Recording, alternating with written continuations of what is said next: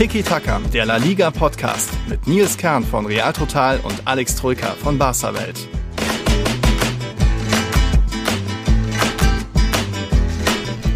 Muy buenos dias aus Huelva. Die Sonne scheint, Real hat in, hat in, Sevilla gewonnen, steht im Halbfinale. Ah, für mich läuft aktuell einiges. Bei Alex glaube ich, da geht's so, oder?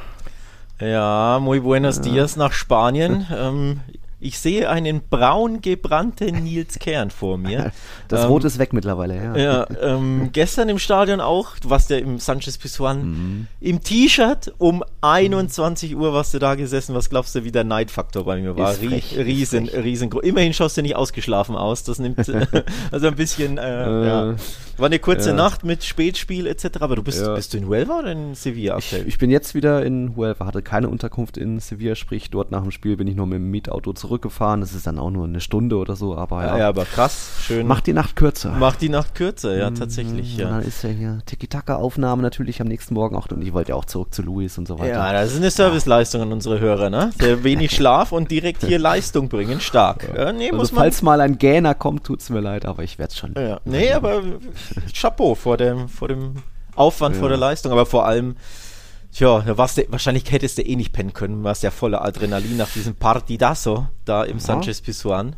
Ähm, darüber nett. sprechen wir, sprechen wir mhm. später oder steigen wir damit ein? Weiß ich gar Nö, nicht. haben wir, haben wir später noch. Also okay. die, die Folge wird es in sich haben. Wir haben heute viel drin, viel zu erzählen, auch für euch, liebe Zuhörer, Zuhörerinnen, viel anzuhören. Ich habe zum Beispiel mit einem unserer Patrons gesprochen, der mit der Eintracht in Barcelona war. Ja, da war ja was vor ein paar Tagen. Am Ende gibt es noch einen Hymnenvergleich aus drei sehr besonderen Stadien. Das könnt ihr euch dann am Ende nochmal freiwillig anhören. Da ist die Folge dann eh vorbei.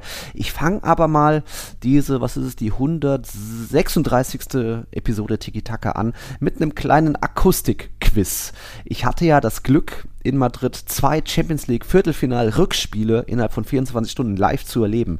Und Alex, nachdem du ja gesagt hast, die Europa League-Hymne, die macht dich jetzt nicht so an, ist ja eh für dich vorbei. Vielleicht vermisst du ein bisschen die Champions League-Hymne. Ich habe hier ähm, das zweimal aufgenommen im Bernabeu und im Wanda Metropolitano. Und das wurde, ich sag nicht wo, sehr unterschiedlich interpretiert, diese Hymne von den Fans. Und äh, mal sehen, ob du errätst, natürlich auch ihr an die Zuhörerschaft, ähm, was ihr meint, welche Hymne es wo zu hören gab. Also ich lasse gleich die erste laufen und danach kommt die zweite hinterher und ihr könnt ja dann raten, naja, ähm, wo die Hymne wo wie interpretiert wurde. Also ich lasse mal laufen. Ja.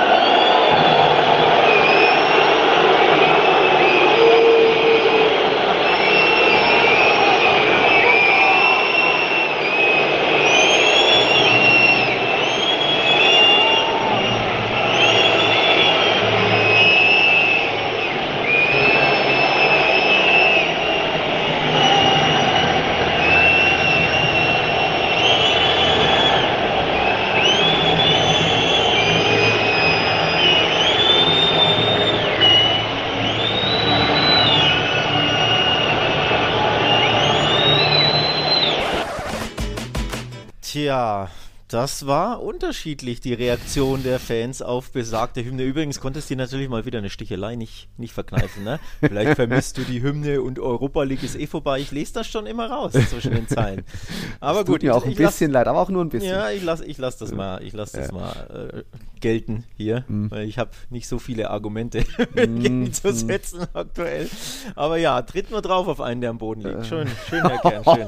Also gut, die zweite Hymne wurde ausgepfiffen. Ich würde schätzen, also ich habe es im Fernsehen nicht mitbekommen, muss ich dazu ja, sagen. Ja. Deswegen erwischt mich das jetzt ein bisschen unerwartet. Mhm. Ähm, ich würde sagen, Auspfeifen tun die Hymne die Atleti-Fans im Wander, hätte ich jetzt geschätzt. Warum, kann ich dir aber so genau nicht sagen, um ehrlich zu sein. Ich weiß beispielsweise aus der Vergangenheit, ja. dass die Man City-Fans die Hymne auspfeifen, bei sich Ach, zu Hause auch? im Etihad.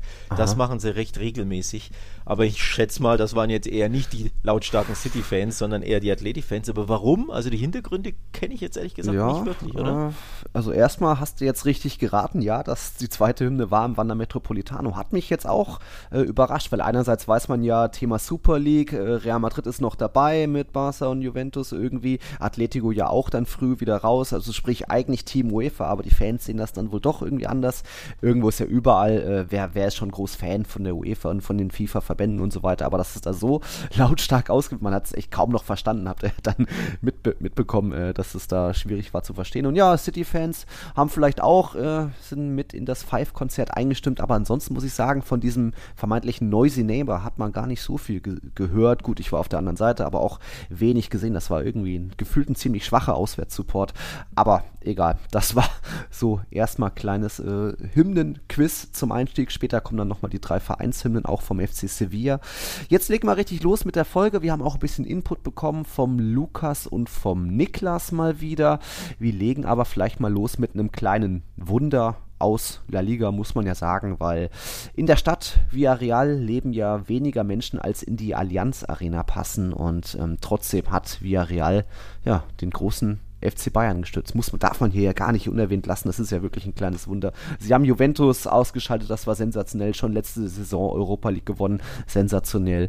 Ähm, ja, und jetzt auch noch die Bayern ausgeschaltet und äh, dazwischen noch gegen Cadiz und Levante verloren. Also diese zwei Gesichter verrückt. Aber irgendwie triumphiert das gelbe U-Boot in der Allianz Arena. Unglaublich, oder? Darf ich ehrlich sein? Äh, Bitte. Darf ich schon, ne? Ich habe gejubelt äh. vor dem Fernseher.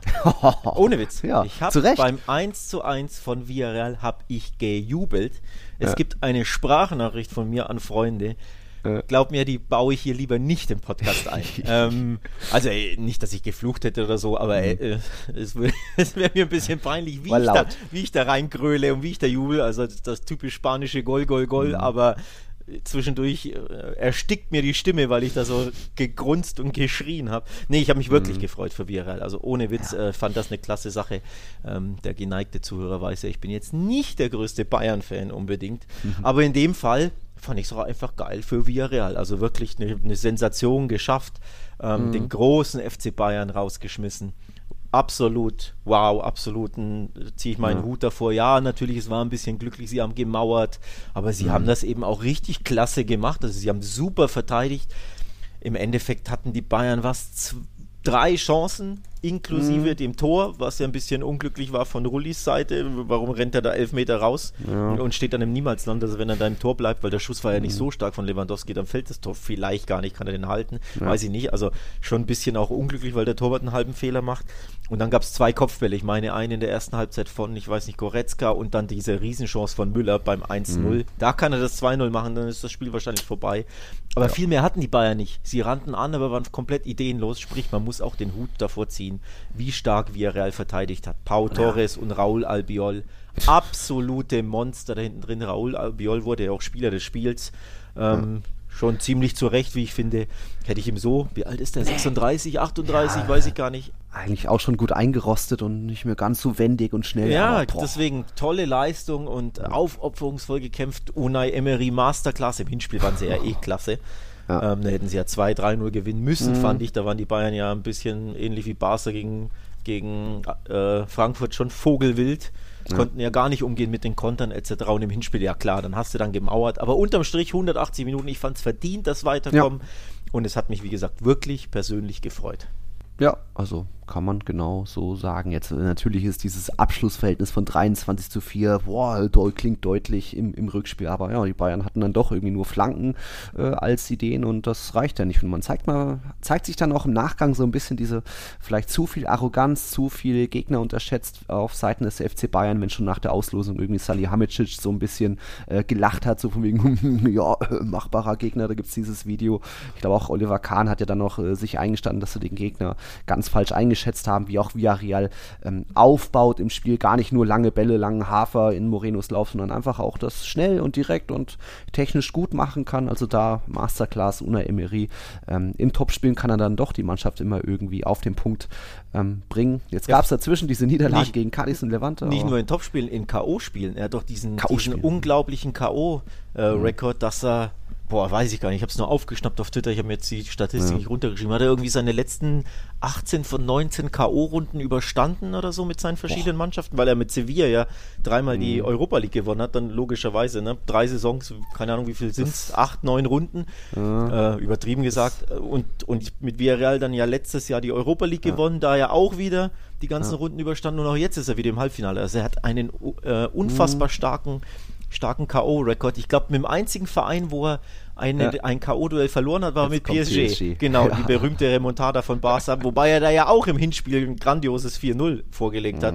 Nur halt dann in der 95. Ja. Also im Endeffekt genau. ne, eine, eine Minute überstehen und dann dann hat er auch da die, die K.O.-Runde überstanden. Mhm. Also die, sein Rekord international in K.O.-Spielen mit verschiedenen Vereinen ja. ist einfach grandios und das ist dann ja auch kein Zufall. Deswegen Una Emery Masterclass, ich habe es auch getweetet, hm. der kann das, der Typ, der kann K.O. spiele. Liga kann er scheinbar nicht, warum auch immer, weil ähm, da muss man ja ehrlich sein, Villarreal enttäuscht schon ziemlich in der Saison bisher. Hm. Der siebte Platz ist nicht gut und vor allem wie viele, also die Platzierung an sich ist ja das eine, ja. aber ähm, sie haben ja 19 von 32 Spielen in der Liga nicht gewonnen. Ja. Zehn Unentschieden, neun Niederlagen, das ist zu wenig. Das ist eigentlich ja, enttäuschend, ja. schwach fast schon. Klar, es wird wahrscheinlich vielleicht wieder reichen für Europa.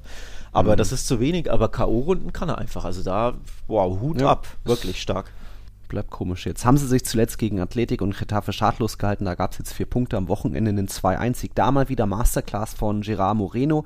Der hat das erste Tor schön direkt gemacht, so gegen den Lauf vom Torhüter. Und beim zweiten hat er dann Trigueros so perfekt am Strafraum bedient. Auch noch Paco Alcacer irgendwie eine, eine tausendprozentige Chance aufgelegt. Das wäre dann das 3-0 gewesen. So kam Getafe nochmal ran. Am Ende 2-1 gewonnen via Real. Aber jetzt eben die großen Sorgen vor dem Halbfinale gegen das genauso übermächtige Liverpool. Droht wohl Gerard Moreno auszufallen der ist ja schon ganz klar einer der wichtigsten Spieler. Ja, jetzt hat es auch in Chukwueze hat's gerichtet im, Rück im Rückspiel gegen die Bayern und so weiter. Die haben auch eine, eine, ganz ordentliche Bank, egal ob dann Danjuma spielt oder Pino und so weiter, aber Moreno-Ausfall würde wehtun. Das soll wohl was äh, Schwereres sein oder zumindest ja, für die nächsten Wochen nicht reichen. Vielleicht reicht es dann doch noch am Ende mal schauen.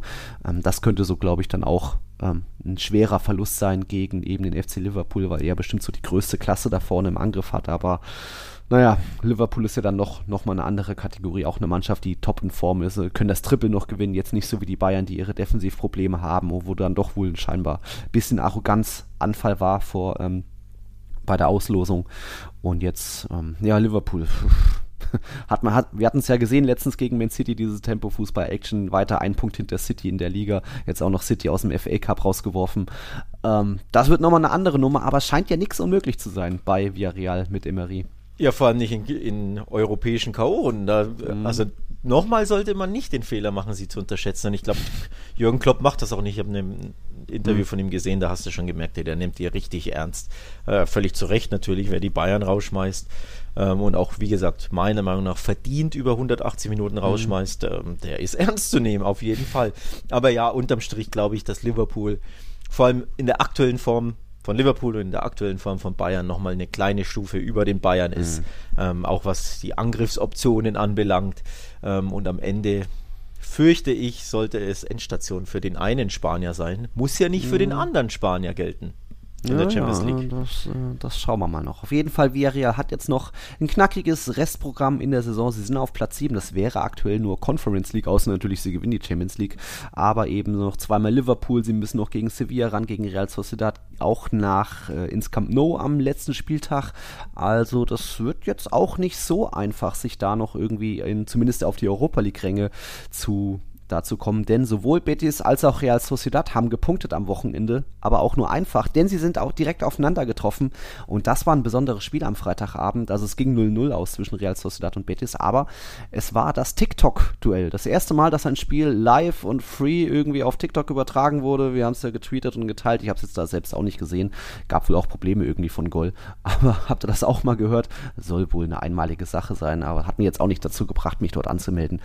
Naja, aber Betis und La Real halten sich irgendwie da auf Platz 5 und 6 mit 6 bzw. 7 Punkten Vorsprung auf Villarreal. Oh, wird nicht da muss schon Emery das Ding dann auch gewinnen, den Henkelpokal. Ja, ich fürchte tatsächlich auch. Also ähm, sechs Punkte ist viel. Vor allem die beiden haben ja keine internationalen Spiele mehr, also keine englischen Wochen. Ne? Betis ist mhm. raus aus der Europa League, Real Sociedad ist raus aus der Euro Europa League. Ich glaube, das tut beiden Vereinen auch gut. Wir hatten es ja letzte Woche eh schon, ne? dass Betis ja. jetzt, wo sie eben nicht mehr alle drei Tage spielen, ähm, die Formkurve in La Liga definitiv wieder besser sein wird. Bei Real Sociedad merkt man es auch, die konsolidieren sich auch. Also sechs Punkte ist da schon ein Pflaster und du hast mhm. dann die englischen Wochen und die anderen beiden nicht. Oder zumindest äh, diese zwei K.O.-Spiele gegen, gegen Liverpool.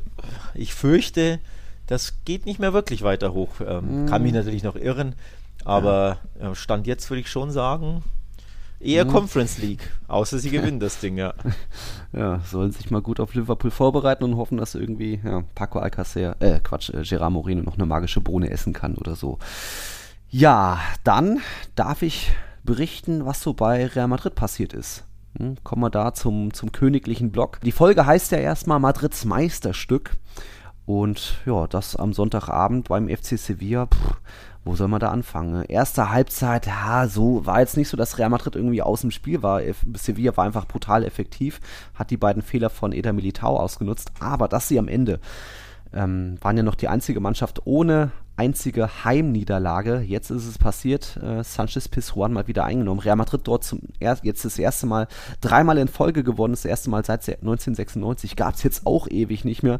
Man tut sich dort ja schon gerne mal schwer, aber irgendwie Real Madrid ist scheinbar nicht klein zu kriegen. Hat 1000 Leben, ist unsterblich und selbst mit einem 0-2 Halbzeitrückstand gewinnen sie am Ende das Ding noch. Aber auch irgendwo verdient. Oder? Ja, da steckt jetzt viel drin. Ich will es zusammenfassen, die, die mhm. Leistungen sogar nicht, also nicht nur das, hier das Spiel in Sanchez Pizjuan, sondern ich glaube, da ist ja viel drin in dem Spiel gewesen und gegen ähm, PSG und natürlich auch gegen Chelsea. All diese ja. verrückten Spiele, jeweils das bessere Ende für Real Madrid in super engen Spielen, mhm. in Spielen, in denen man zwischenzeitlich hinten lag, in Spielen, in denen man zwischenzeitlich ausgeschieden war und mhm. in Spielen, in denen man nicht nur hinten lag, sondern auch verdient hinten lag, weil man nicht gut drin war im Spiel und jeweils überlebt Real Madrid diese Partien. Ähm, und das fasst, glaube ich, schon irgendwo auch den Spirit von Real Madrid zusammen. Mhm. Und es mhm. gibt einen schönen Tweet von Kollegen Colin Millar, das ist ein englischer Journalist, der La Liga covert. Mhm. Der habe ich geretweetet, ich will ihn vorlesen, weil ich wirklich finde, der hat das mhm. schön zusammengefasst. Um, ähm, tonight encompass the good, the bad and the ugly about Real Madrid. Also zu, äh, heute hat man das Gute, das Schlechte und das Hässliche von Real Madrid gesehen. For large parts, they are mediocre to poor but capable of delivering regular world-class moments and above all finding a way to win. Also, sie sind immer mal wieder durchschnittlich bis schwach in Spielen, aber sie sind immer in der Lage, Weltklasse-Momente zu liefern mhm. und einen Weg zu finden, wie sie Spiele gewinnen. No other team has their reserves of self-belief and faith in winning. Also es gibt keine Mannschaft, die so viel Glaube und Selbstvertrauen in sich selbst hat, egal wie das Spiel steht, egal ob man hinten liegt. Ja. Sie glauben noch dran, dass sie es gewinnen können und hinten raus drehen sie regelmäßig die Spiele oder schießen eben regelmäßig dieses eine Tor zum ja. Weiterkommen, siehe Chelsea, weil auf dem Papier hast du es ja verloren nach Verlängerung, ja. aber du hast es eben nicht verloren, du hast es gewonnen, weil du im in der Verlängerung das eine K.O.-Tor sozusagen geschossen hast. Also ich finde, dieser Tweet fasst wirklich ja. zusammen. All das, was ich mir eh schon seit Jahren denke und auch sehe, sie haben dieses Siegergehen in sich, egal wie das Spiel läuft, egal wie schwach sie sind, ob sie mhm. zurückliegen, du darfst sie niemals, äh, ja, äh, niemals glauben, ja, das war's jetzt, sie ja. sind raus, sondern sie ja. finden immer irgendeinen Weg. Sie haben natürlich Weltklasse-Spieler in Benzema, in Vinicius. Ja. Ähm, also die individuelle Klasse spielt natürlich auch eine Rolle, klar, aber es ist, und ich meine das wirklich positiv, es ist erstaunlich und ja, beeindruckend, wie Real Madrid immer wieder in solchen Spielen, wo sie vermeintlich raus sind oder verloren haben, da nochmal zurückkommen in die Partien. Also wow. Und auch deswegen für mich Real Madrids Meisterstück, das 3 zu 2 in Sevilla. Ja, Master L Final war Montreal. Das ist schon beeindruckend. Man hatte schon auch noch das Gefühl, so, ja, Real Madrid ist hier nicht draußen, das, da kann schon noch was gehen, so nach dem Seitenwechsel. Dann wurde auch reagiert, so der sehr stark gelb-rot äh, liebäugelnde Kamavinga, äh, zum Glück rausgewechselt, Rodrigo, gute Power noch gesorgt, dann eben Tor gemacht, Vorlage gemacht noch. Also da kam einfach wieder dieser frische Wind. Endlich mal wieder ein bisschen Joker-Tor. Jetzt hat ja Rodrigo zum zweiten Mal in Folge als Joker äh, eingenetzt. Also das, was ich ja zuletzt bei, bei Xavi so gelobt habe, dass da irgendwie immer noch ein Plan B auf der Bank ist, dass da irgendwie ein Impact von außen kommen kann.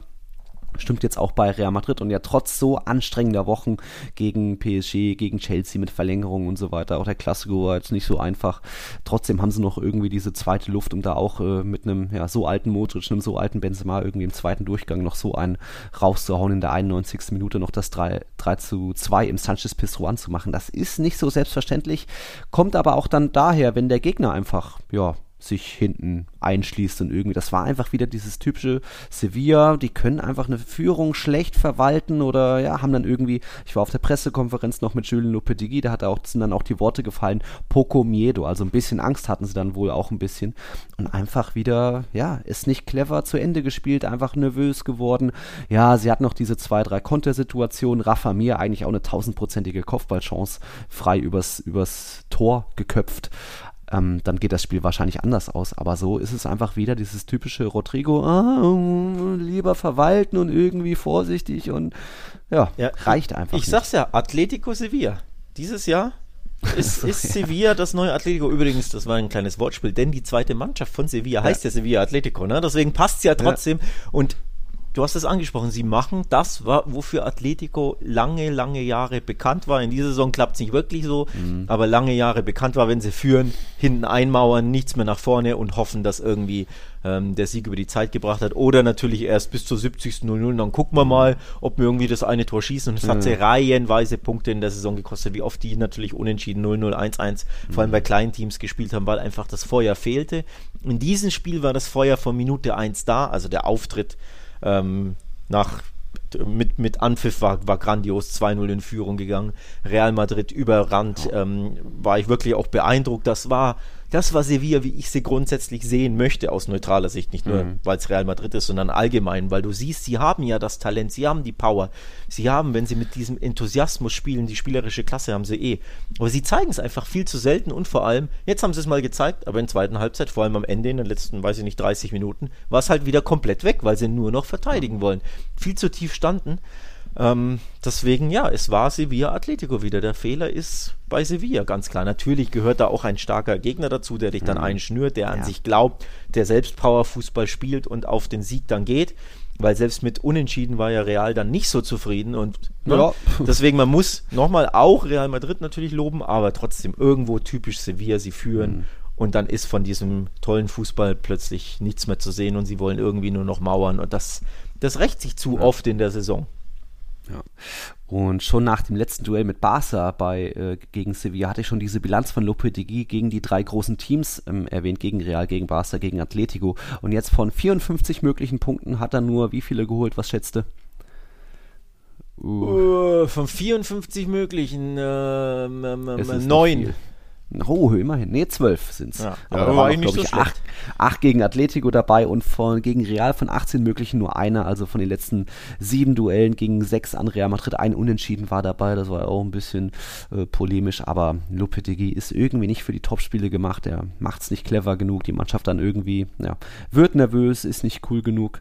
Und so kam es eben zur ersten Heimniederlage. Aber auch nicht ganz ohne Aufreger gab es so drei Situationen, über die man reden kann. Ich glaube, die eine kann man schnell abhandeln. Kamavinga, Notbremse, mehr oder weniger. Auf jeden Fall hätte er da gelb sehen müssen. Ähm, und dann wäre er ja eh mit gelb-rot vom Platz geflogen. Ob man da rot geben muss, weil der Ball war ja, war ja doch irgendwie 30, 40 Meter nee, vom nee, Tor nee, entfernt. rot ist, nee. ist Quatsch, aber äh, er hat gelb ja. und macht im Endeffekt ein taktisches Foul, weil er dann den Konter unterbindet. Ja. Und das völlig Verrückte ist, es gab ja nicht mal Freistoß. Der Schiedsrichter Stimmt, hat Ball gespielt angezeigt. Das lief weiter. Der, wo wurde denn da der Ball gespielt? Also passt auch irgendwie ins Bild. Ähm, mhm. Der Schiri gestern war nicht ganz auf der Höhe, so möchte ich es jetzt mal nennen. Mhm. Ähm, und das sollte ja weitergehen mit den abstrusen Entscheidungen. Ja, ähm, oder was heißt, es war davor noch eine Szene im Strafraum vom FC Sevilla, die du jetzt anders gesehen hast als ich. Mir kam schon vor, ähm, vor dem Freistoß von Ivan Rakitic auch nett gemacht, aber Tor, äh, Mauer natürlich aufgelöst. Vor der Szene gab es im Strafraum von Sevilla eine Szene, wo Diego Carlos und Bono, der Torhüter, gemeinsam hochspringen. Irgendwie Bono kommt nicht so richtig ran an den Ball und dann fällt er eben so auf den Arm von, oder der Ball fällt nicht nur auf den Arm von Diego Carlos. Diego Carlos macht auch noch so diese Wischbewegungen, schlägt den Ball mehr oder weniger bewusst weg. Also, oh, ja, weniger bewusst. Auch. Das ist es ja nicht mehr oder weniger ja. absolut unbewusst, weil ihm da Bono ins Gesicht fasst oder fuhrwerkt ihm den, den Kopf da abreißt. Ach, dadurch kommt die Bewegung. Ja, natürlich, natürlich. Der wird von seinem eigenen Tor da auf gut Deutsch gefault, mitten in der Luft wird da fast ausgenockt, wird da umge also Elfmeter. Äh, umgerestelt. Also Bono hat gefault. ja. ja. Und äh, dementsprechend weiß er gar nicht, was er da macht und äh, natürlich mhm. komplett unkoordiniert. Er steht auch in der Luft und wird dann mhm. äh, ausgenockt und äh, dann fuchteln halt die Arme rum. Das ist keinerlei Absicht. Er weiß null, was ja. da passiert, Diego Carlos, und deswegen völlig zu Recht weiterspielen. Weil keinerlei Absicht, Absicht ist, weil keinerlei aktive Bewegung bewusste Bewegung, das mhm. sind ja die Kriterien Absicht, aktive und bewusste Bewegung, ne? Mhm. dass du sagst, okay, selbst wenn ich jetzt meine Körpergröße ver, äh, vergrößere, Körperfläche vergrößere, dass ich es aktiv mache, quasi in die mhm. Schussbahn halte, den Arm aber der Typ ist in der Luft, wird da umgerestelt von seinem eigenen Torwart und dann äh, taumelt er da in der Luft und natürlich irgendwo prallt dann der Arm hin, weil er eben ausgenockt mhm. wurde von seinem Torwart. Also nein, das ist komplett die richtige Entscheidung. Sieht natürlich blöd aus, weil er den Arm so wegschaufelt, das stimmt, äh, den Ball, sorry, mit dem Arm wegschaufelt. Mhm. Absoluter Zufall, das ist im Endeffekt eine Karambolage und mehr nicht. Von daher war das fast schon ich bin polemisch dazu geneigt äh, zu sagen, fast schon die einzige richtige Entscheidung vom Kollegen ähm, Guillermo Quadra, Quadra Fernandes, so heißt der Schiedsrichter, mhm. ähm, im Spiel. Denn später kam eine noch abstrusere Entscheidung und ganz ehrlich, ja. lecco mio, wie ja. kann man das so callen? Also ich bin, also. ich bin überfragt. Ja, und das waren auch gefühlt alle so auf der Pressetribüne. Wir haben uns auch alle so angeschaut, so als es hieß, oh, Videoschiedsrichter ist dran. Wir haben die Wiederholung gesehen und alle so, hm, ja gut, das ist, kann man geben, das Tor war jetzt wenig Hand dabei. Aber irgendwie der Schiedsrichter will sich's extra anschauen, geht raus und was sieht er dann? Er sieht doch, es ist doch auch, einerseits ist es nicht klar aufzulösen, wo ist der Hand, wo ist der Ball, also ob er nur 100% an der Brust ist oder ist da noch irgendwie 10% an der Schulter. Ja, aber selbst wenn es an der Schulter ist, ist es doch kein Hand, weil du, du hattest ja diese coole Grafik auch nochmal geteilt, wo Hand äh, oder Arm beginnt und das ist dann eben unter dem Schultermuskel, sage ich mal, unter der Achsel. Ähm, und wenn der Ball dahinter, dann war es ja trotzdem noch Schulter. Also das, das ist doch dann ein reguläres Tor. Das war doch kein Handspiel von Vinicius. Ich bin, ich bin auch überfragt. Ich habe die Regeln gewälzt. Ähm, ich wollte mich hier vernünftig vorbereiten, um ja keinen Quatsch zu erzählen. Ähm, auch auf Twitter übrigens die ganzen Journalisten, denen ich folge und, und mhm. jeder gesagt, hey, das ist doch ein reguläres Tor. Also grundsätzlich, er hat schon mal im Spiel selber hat auf Hand entschieden. Mhm. Dann hat sich der VAR eingeschaltet und endlich hat der VAR das gemacht, was ich hier Woche für Woche bemängel. Nämlich ihm gesagt, Alter, ich fürchte, du liegst daneben, guck dir das lieber nochmal an, für mich ist das kein Hand. Ich, ich schätze mal, dass er es gesagt hat, aber das wäre ja dann mhm. der Grund. Deswegen rannte er dann an den Bildschirm, hat sich es korrekterweise ja. angesehen, denn nochmal, er hat ja anders entschieden im Spiel. Deswegen ist es ja korrekt, dass ihn der War darauf hinweist, nee, guck mhm. dir das an, das war doch nicht unbedingt so, wie du es gesehen hast. Und dann schaut er sich das an und dann entscheidet er aber erneut auf Hand. Ja. Und jetzt kommt's.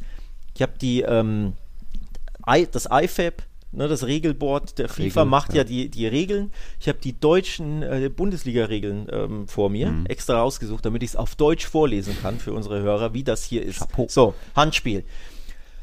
Für die Beurteilung von Handspielvergehen gilt, dass die Grenze zwischen Schulter und Arm bei angelegten Arm unten an der Achselhöhle verläuft. So, an der Achselhöhle das heißt, rechts von der Achselhöhle ist dann die, diese T-Shirt-Regel. Da gibt es ja auch dieses besagte Bild. Ne, der mhm. Arm ist rot, Handspiel.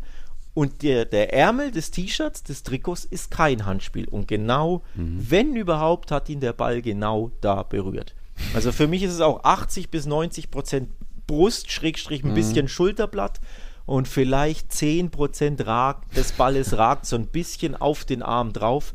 Aber wenn überhaupt, dann eben auf diese, auf diese T-Shirt-Linie. Und da mhm. ist es kein Handspiel laut Regeln. Es gibt ja auch Verrückt. dieses berühmte Bild, ich habe es ja auch getweetet auf mhm. Englisch, ne? dieses Männchen mit der Arm ist rot, das Schulter, äh, das mhm. T-Shirt-Ding ist grün. Genau.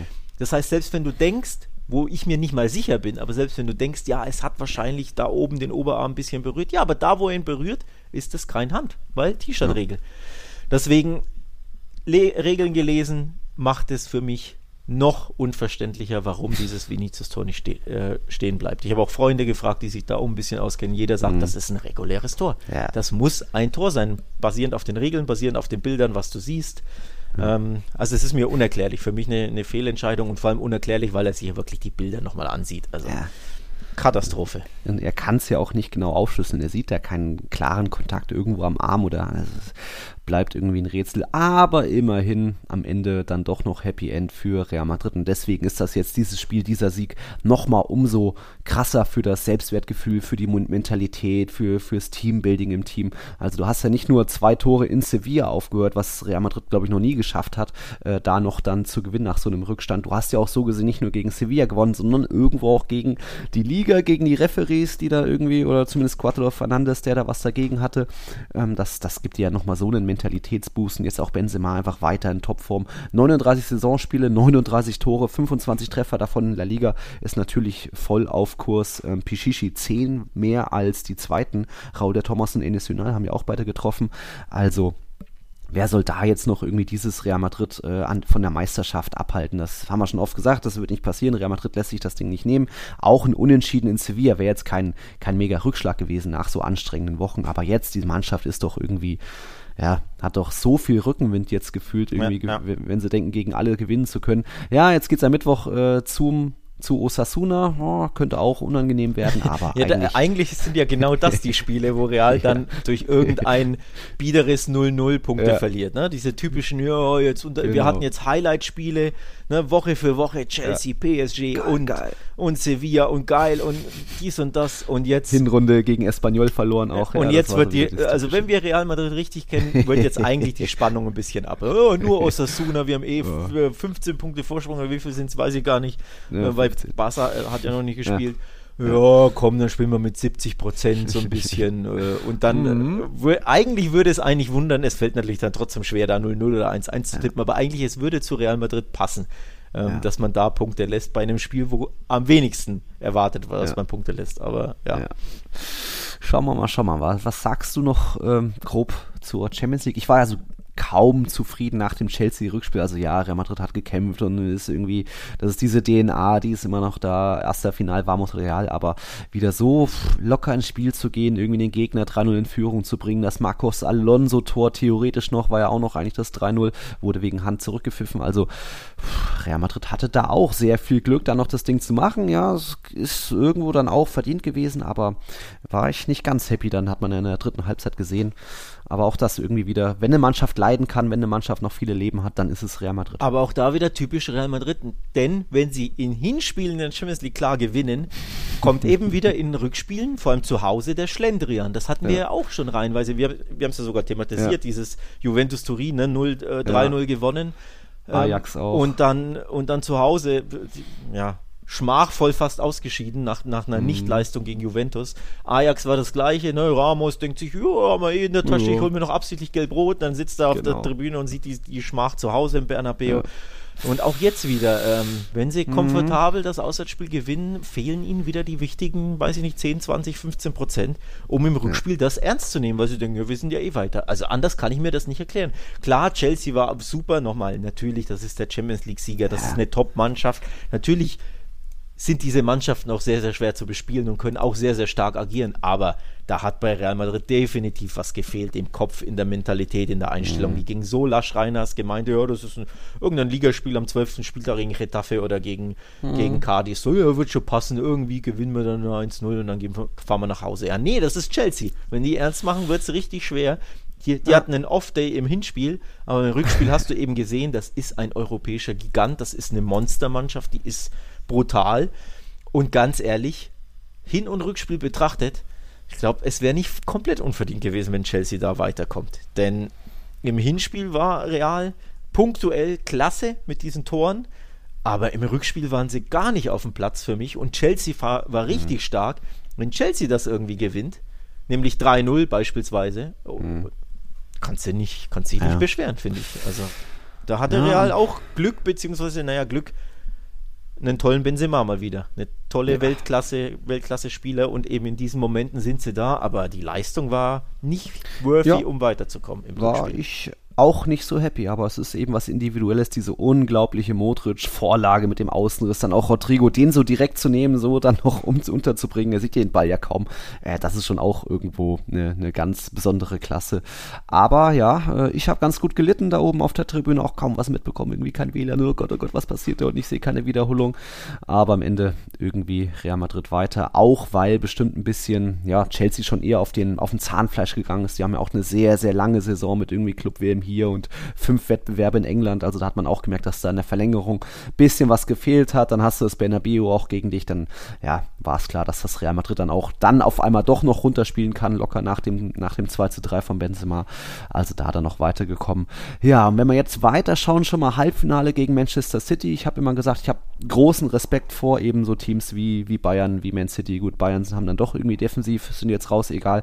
Aber Man City so hinsichtlich ihrer Qualität vorne, Schnelligkeit, auch vom Coaching her, was die an verschiedenen Möglichkeiten Plan B haben, habe ich jetzt im Wander nicht so viel gesehen. Nee, habe ich auch nicht so viel gesehen. äh, auf einmal können sie doch verteidigen oder können in Anführungszeichen, äh. weil der Atletico doch auch eher die Chancen selber verballert hat. Jetzt weiß ich nicht, was ich davon halten soll vom Halbfinale. Naja, äh. was kann man davon halten? Man sieht mal wieder, europäische K.O.-Spiele ab dem Viertelfinale sind teilweise so, so dermaßen eng. Da, mhm. da, entscheiden Momente, da entscheiden Nuancen, da entscheiden Details, da entscheidet ein bisschen Tagesform oder Weltklasse-Spieler wie Benzema haben mhm. oder Modric. Wir loben Benzema, aber ja. der Außenrisspass von Modric auf Rodrigo ist ja auch absolute Weltklasse so. Also, ne, du ja. hast äh, Spieler, die den Unterschied ausmachen in deinen Reihen.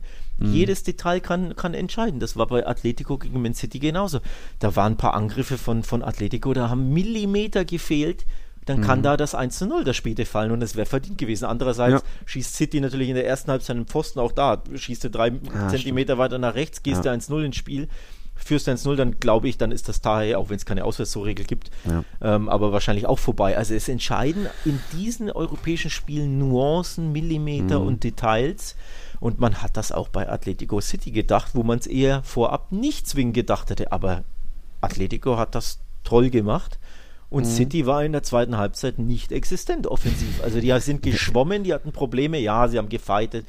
Dafür ja. sind sie nicht bekannt, das muss man auch loben. 0-0 mhm. über die Zeit gebracht in, im Wander Metropolitano gegen dieses feurige Atletico ist auch brutal, ist auch schwer, ja. kann man auch loben, aber spielerisch hätten wir uns alle mehr erhofft und äh, City hatte enorme Probleme. Und deswegen sieht man, da gibt es, also es gibt keine Favoriten mehr, es gibt Mannschaften auf Augenhöhe, es mhm. gibt minimale Unterschiede und deswegen ist für Real alles drin gegen City, absolut. Ja muss man sich natürlich nicht verstecken, ähm, wenn es dann auch ums Thema Abgezocktheit geht. Da habe ich nur noch immer noch diese Duelle äh, 2020, damals auch Hal nee, Viertelfinale oder Achtelfinale sogar nur in Erinnerung. Da hat irgendwie City war dann eben da ein bisschen abgezockt. Also Gabriel Jesus gegen, gegen Ramos irgendwie seine Tor gemacht und so weiter. Da ein bisschen cooler. Ist jetzt eine andere Mannschaft. Ramos ist weg. Äh, Jesus spielt nicht mehr so viel. Also bin ich äh, sehr gespannt, was das wird. Ich habe keine Ahnung, was man da tippen kann. Ob City da all in gehen wird im Hinspiel, ob sie das Spiel machen wollen ähm, oder ob es das Guardiola auch wieder ein bisschen also vorsichtiger Auch im angeht. Hinspiel waren sie ja nicht so prickelnd. Ne? Das war ja mhm. so ein mhm. bisschen das Bayern gegen Villarreal so drum. Viel Zwei Ballbesitz, aber leerer Ballbesitz, kaum Ideen, Flanken, die ja. alle weggeköpft wurden.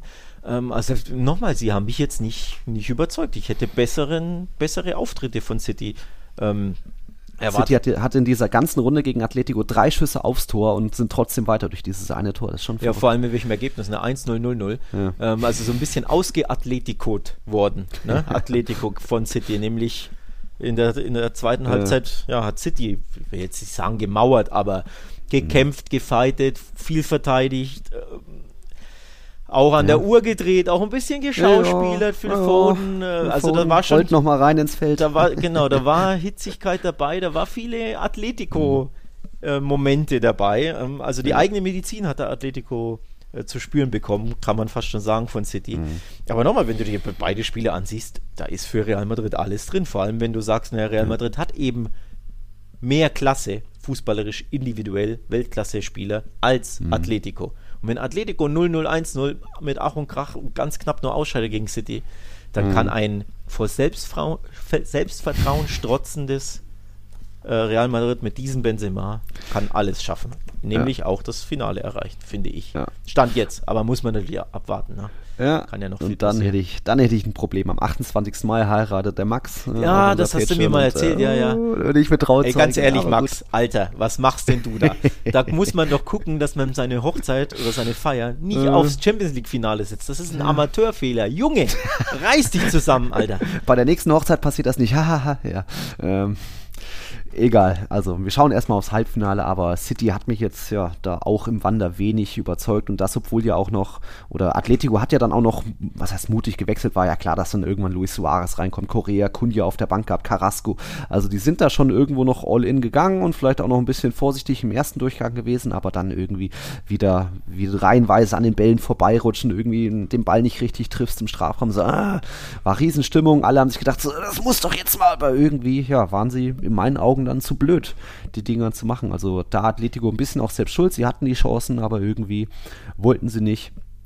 Und so gab es dann doch nur 0-0 in der Champions League, aber trotzdem, glaube ich, erhobenen Hauptes sich verabschiedet war. Dann auch nach Abpfiff noch ganz gute Stimmung, also viele noch da geblieben und applaudiert. Das ist eben dann auch Atletico. Tja, ja. ja.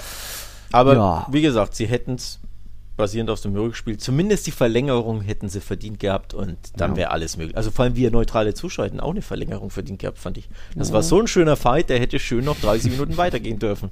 Ja. Ja, schade, schade. Gut, wir kommen zum Ligaspieltag von Atletico. Da gab es einen auch, ja, mal wieder dramatischen 2-1-Sieg gegen, 2-1 gegen Espanyol, so wie im Hinspiel.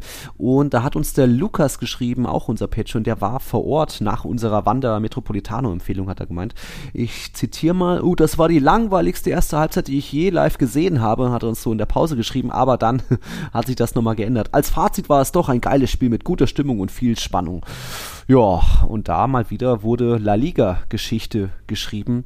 Bisher der späteste Siegtreffer in der La Liga-Historie war im Hinspiel. Das war Le Mans, Minute 98 und 55 Sekunden. Jetzt das späteste, der späteste Siegtreffer in der La Liga-Historie kam jetzt von Carrasco, Minute 99 und 22 Sekunden. Also da Atletico für den, den Rekord aufgestellt. Und ja, dann so ein Elfmeter. Ich weiß nicht, ob man den geben kann. Ein bisschen arm ist er dabei von Raul de Thomas. Der springt da so rein. Oder war da noch Knie? Was denkst du? Boah, ähm, äh. also ich dachte live, oh weia. Was macht er da, der Raul de äh. Thomas? Vor allem so Karate-mäßig springt er da rein. Das sah schon mal sehr ungelenk aus. Sehr komisch mhm. sah das aus. Ähm, er zieht dann in der Luft auch die Arme weg. Das äh, signalisiert ja, der war da wohl offenbar dran. Oh, mhm. nee, äh, schnell weg. So ein bisschen, ne? Ja. Ähm, aber, boah, war das schwer zu erkennen. Also für mich, ganz ehrlich, ich möchte das nicht entscheiden müssen als Schiedsrichter. Mhm. Vor allem 100, was, 8., 109. Minute, beziehungsweise es ja. hat sich ja gezogen, es war dann die, ja. nee, nicht 108., sondern 98., aber ja. passiert ist es in der, keine Ahnung, 95., 96., dann zieht sich drei Minuten. Ach, boah, ist das schwer zu entscheiden in der Phase. Ich war mir nicht sicher, ob er überhaupt mit der Hand den Ball berührt. Ich dachte anfänglich, es ist nur das Knie. Mhm. Deswegen, ich kann dir bis jetzt nicht sagen, ob 100% der Arm dran ist. Offenbar ja schon, so hat es der Schiedsrichter unter Wahr gesehen. Mhm ich tue mich schwer, das überhaupt zu sehen. Ich kann es erahnen, aber sehe ich es wirklich 100% mit den Bildern, die ich ja. hatte, nicht. Gleichzeitig, klar, die Reaktion von De Thomas zeigt schon an, dass es wohl so war. Aber mhm. boah, leck ist das schwer zu entscheiden. Unabhängig davon, ob es so war oder nicht. Also sagen wir mal, ja, es ist, er berührt ihn mit, den, mit dem Arm. Will er das denn überhaupt? Ich glaube ja eher, er, er will es mit dem Knie machen und quasi, also er, er zieht ja sofort zurück mhm. mit den Armen. Das heißt, ich glaube, er will es eher nicht. Das ist eher so ein halbes Schutzreflexmäßiges Ding. Ja, die, die, Flanke wurde ja auch kurz vor ihm abgefälscht. Ja. Da kam noch der Griesmann-Kopf dazwischen. Also dann dreht sich ist der Ball nochmal in eine andere Richtung. Genau, ah, genau. Du bist schon in der Luft im Sprung als der Thomas. Deswegen sage ich, ich glaube nicht, dass es ab, wenn es überhaupt Handspiel war, weil nochmal, ich kann mir da nicht mhm. sicher sein, aber wenn's äh, wenn es Handspiel war, Will er das überhaupt? Ist, ist, es, ist es abgefälscht hm. vorher? Boah, also ich möchte das nicht ja. entscheiden. Ich sage jetzt nicht, dass es das eine Fehlentscheidung nee, ist. Ich nee, sage nee. auch nicht, dass ich es anders entschieden hätte. Und Ja. nochmal, ich will das nicht entscheiden müssen. Für mich ist das so Ja. eine heikle Situation. Richtig schwer. Richtig, also eines der schwersten Handspiele, die man entscheiden kann. Und wenn man dann noch bedenkt, dass es einfach die 95. bis 100. Minute war, Mm. Puh. boah, ey. Beim Stand von Also 1 zu hart, 1. aber Ai, ai, ai. extrem bitter natürlich für Espanyol, ganz ehrlich. Sportlich gesehen haben die vorher drei, vier Konter, die die dermaßen Mhm. fahrlässig zu Ende spielen. Sie sind ja einer mehr. Warum? Ach, stimmt, ja. Weil es ja auch wieder eine strittige Situation mit einem Mhm. Handspiel gab. Und Achtung, da sage ich Fehlentscheidung. Also Thema Kondogbia, gelb-rote Karte. Mhm. Er grätscht. Der Ball wird von seinem eigenen Spieler abgefälscht. Also Mhm. Torschuss, ich glaube, äh, Dardin war es, schießt aufs Tor. Abgeblockt von einem Atletico-Verteidiger und 30 Zentimeter springt dann der Ball nach rechts. Während Kondogbia grätscht, der auch nur den Ball per Grätsche blocken will, springt ihm der abgefälschte Ball an den Arm und dafür gibt es nicht nur Freistoß, was für mich schon die falsche Entscheidung ist. Er bekommt auch noch die zweite gelbe. Und gelb gibt es beim Handspiel normalerweise ja nur bei Absicht und nicht bei zufällig hingeprallt. Ah, Also, Ja, stimmt. dass das dann gelb-rot ist, also ich hätte schon den Ja. Freistoß nicht gepfiffen, weil das kein Ja. Handspiel ist. Also es ist ein Handspiel vom Sinne von der Ball prallt gegen die Hand, aber es ist Ja. kein absichtliches, sanktionierbares Handspiel. Aha, aha. Und dann stellst du ihn auch noch mit gelb-rot vom Platz. Also für mich ist das, wirklich eine sehr harte Entscheidung, um Doppelte nicht zu sagen, eine Fehlentscheidung. Das ist Aha. kein absichtliches Handspiel, das ist dahin geprallt zufällig, der Typ grätscht gerade. Und dann fällt natürlich auch noch das Tor dadurch. dann passiert das auch noch. extra bitter für Atletico. Also nochmal, gelb-rot für mich falsch. Freistoß hätte ich auch nicht gepfiffen. Dann fällt dann auch noch das Tor dadurch. Da patzt übrigens wieder Oblak, über Oh den ja. will ich jetzt gar nicht wieder reden, aber Mm, Klassiker. Fast, Klassiker fast schon in der Saison. Also sehr unglücklich für Atletico und ja, boah, das war wieder ein Spiel. Wahnsinn. Also die, die Atletico-Spiele im Wander Metropolitano in der Saison, die haben es ja absolut in sich. Du erinnerst dich auch an Retafe, weil du das letzte, äh, das späteste Tor 4 zu ange 2. äh, an, nee, 4-3 war es ja. Auf 3 sogar, ja, siehst du. Äh, wann haben sie denn das geschossen? Das war ja auch wieder die 96. oder so. Mhm. Ja. Also das, die, Atletico hat allein drei Tore, an die ich mich jetzt erinnere, nach der 95. Minute in der Saison Ja. geschossen. Das ist ja völlig verrückt. Müsste man mal am Ende der Saison zusammenrechnen, wer die meiste Nachspielzeit hatte. Ich glaube, das könnte an Atletico gehen. Und äh, man muss auf der anderen Seite sagen, Espanyol ist die Mannschaft, die die meisten Punkte verloren hat in der Nachspielzeit. Das waren so auch schon so vier, fünf Spiele, wo es insgesamt irgendwie, ich glaube, sechs Punkte verloren hat. Auch Luc de Jong war ja das Tor in der 96. Minute gegen Espanyol, der es gemacht hat. Eben Lemar im Hinspiel, jetzt Carrasco im Rückspiel. Also ja, da weiß ich, kann man jetzt nicht sagen, dass der Espanyol da die Konzentration fehlt irgendwie am, am Ende des Spiels in der Nachspielzeit, aber ist schon auch bitter, vielleicht dann eben durch diese harte Bestrafung mit der zweiten gelben Karte für Kondogbia da ein bisschen eine Konsensentscheidung, dass der Schiedsrichter da ja, ein Auge zugedrückt hat bei dem Handspiel von Raul de Thomas. Aber naja, da hätte sich Atletico nicht über ein Unentschieden beschweren können, glaube ich. So bleiben sie eben noch auf Platz 4, punktgleich mit Sevilla. Hm, jetzt wieder ähm, vielleicht, da könnten ja noch die Plätze getauscht werden. Mal gucken, was Bas natürlich auch macht gegen Rayo am Montagabend. Dann ist das Nachholspiel, äh Quatsch, Montagabend gegen Cadiz, dann Nachholspiel gegen Rayo am Sonntag. Da ist dann auch die Tabelle endlich mal begradigt. Und dann kommen wir mal, oder hast du noch was zu Atletico? Nee, außer dass wer Spiele so gewinnt, in die Champions League einziehen wird. Denn das bleibt ja weiterhin die, Thematik. Es ist ja unfassbar eng, ne? Barca 60, ja, die spielen heute noch. Sevilla 60, Atletico 60, Betis 57. ähm, klar, Barca hat jetzt noch zwei Spiele, wenn sie die gewinnen und sie sind ja beide machbar zu Hause gegen Cadiz. Ich will jetzt Ja. nichts jinxen, weil ich weiß ja, dass Barca die letzten drei Spiele gegen Cadiz nicht, nicht gewonnen hat. Das wird schwer, aber gegen Cadiz und Rayo Heimspiele haben normalerweise als FC Barcelona sollten sechs Punkte möglich sein, dann sieht das ja dahingehend schon mal besser aus. Aber bei Atletico sieht es dann eher kribbelig aus. Ne? Drei Pünktchen nur gegen Betis. Immerhin den direkten Vergleich haben sie gewonnen. Das ist ja auch recht wichtig. Sprich, das sind ja virtuell vier Punkte.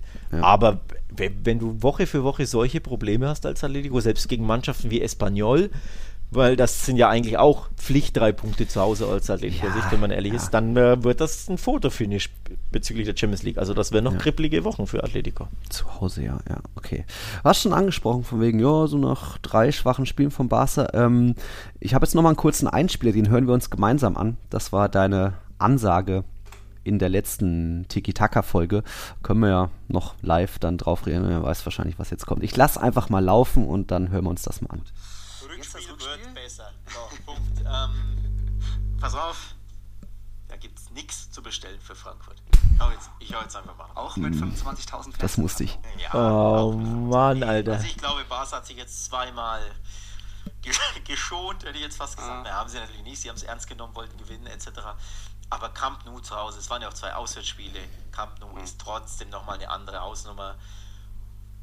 Drei schwache Spiele in Folge wird es nicht geben, sage ich. Also ich glaube, Camp Nou wird jetzt wirklich eine ja, klare Sache im Sinne von jetzt nicht 5, 6, 7, 0, ja. aber zumindest so ein 2, 0, 3, 0, 3, 1 ja. äh, haben sie immer drin, wenn nicht sogar 4, 0, 4, 1. Also ich glaube, man wird jetzt mal wieder nach schwächeren Leistungen. Ja, ich hatte das Thema so mit den ja, 25.000 Fans, vielleicht geht da was. Man, man hat sich ja gar nicht getraut zu träumen, was möglich wäre. Man weiß ja, was die Eintracht-Fans irgendwie, aber ja, es bleibt ein Wunder, ähnlich wie Villarreal, was da im Camp Nou eigentlich äh, geschehen ist.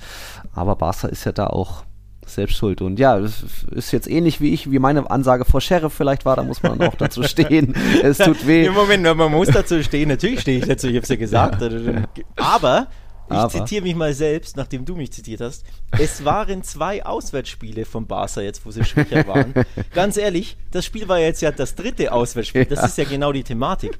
Ähm, das habe ich so nicht einkalkuliert, dass da 25 1000 ja. Eintracht-Fans nach Frankfurt, äh, nach Frankfurt sage ich schon, aus Frankfurt nach Barcelona fliegen, das war ja vorab bekannt. Aber dass die alle ins Stadion kommen, das habe ich ehrlich gesagt äh, unterschätzt, nicht, nicht so auf dem mhm. Zettel gehabt bei meiner Prognose, die natürlich jetzt komplett äh. ja, in die Hose ging und da stehen natürlich blöd da. Passiert. Passiert, mein Gott, es ist Sport, ne? wenn man wenn es immer vorhersehen könnte, wäre es ja. ja auch nicht der Sport, den wir lieben. Das macht es mhm. ja auch irgendwo aus.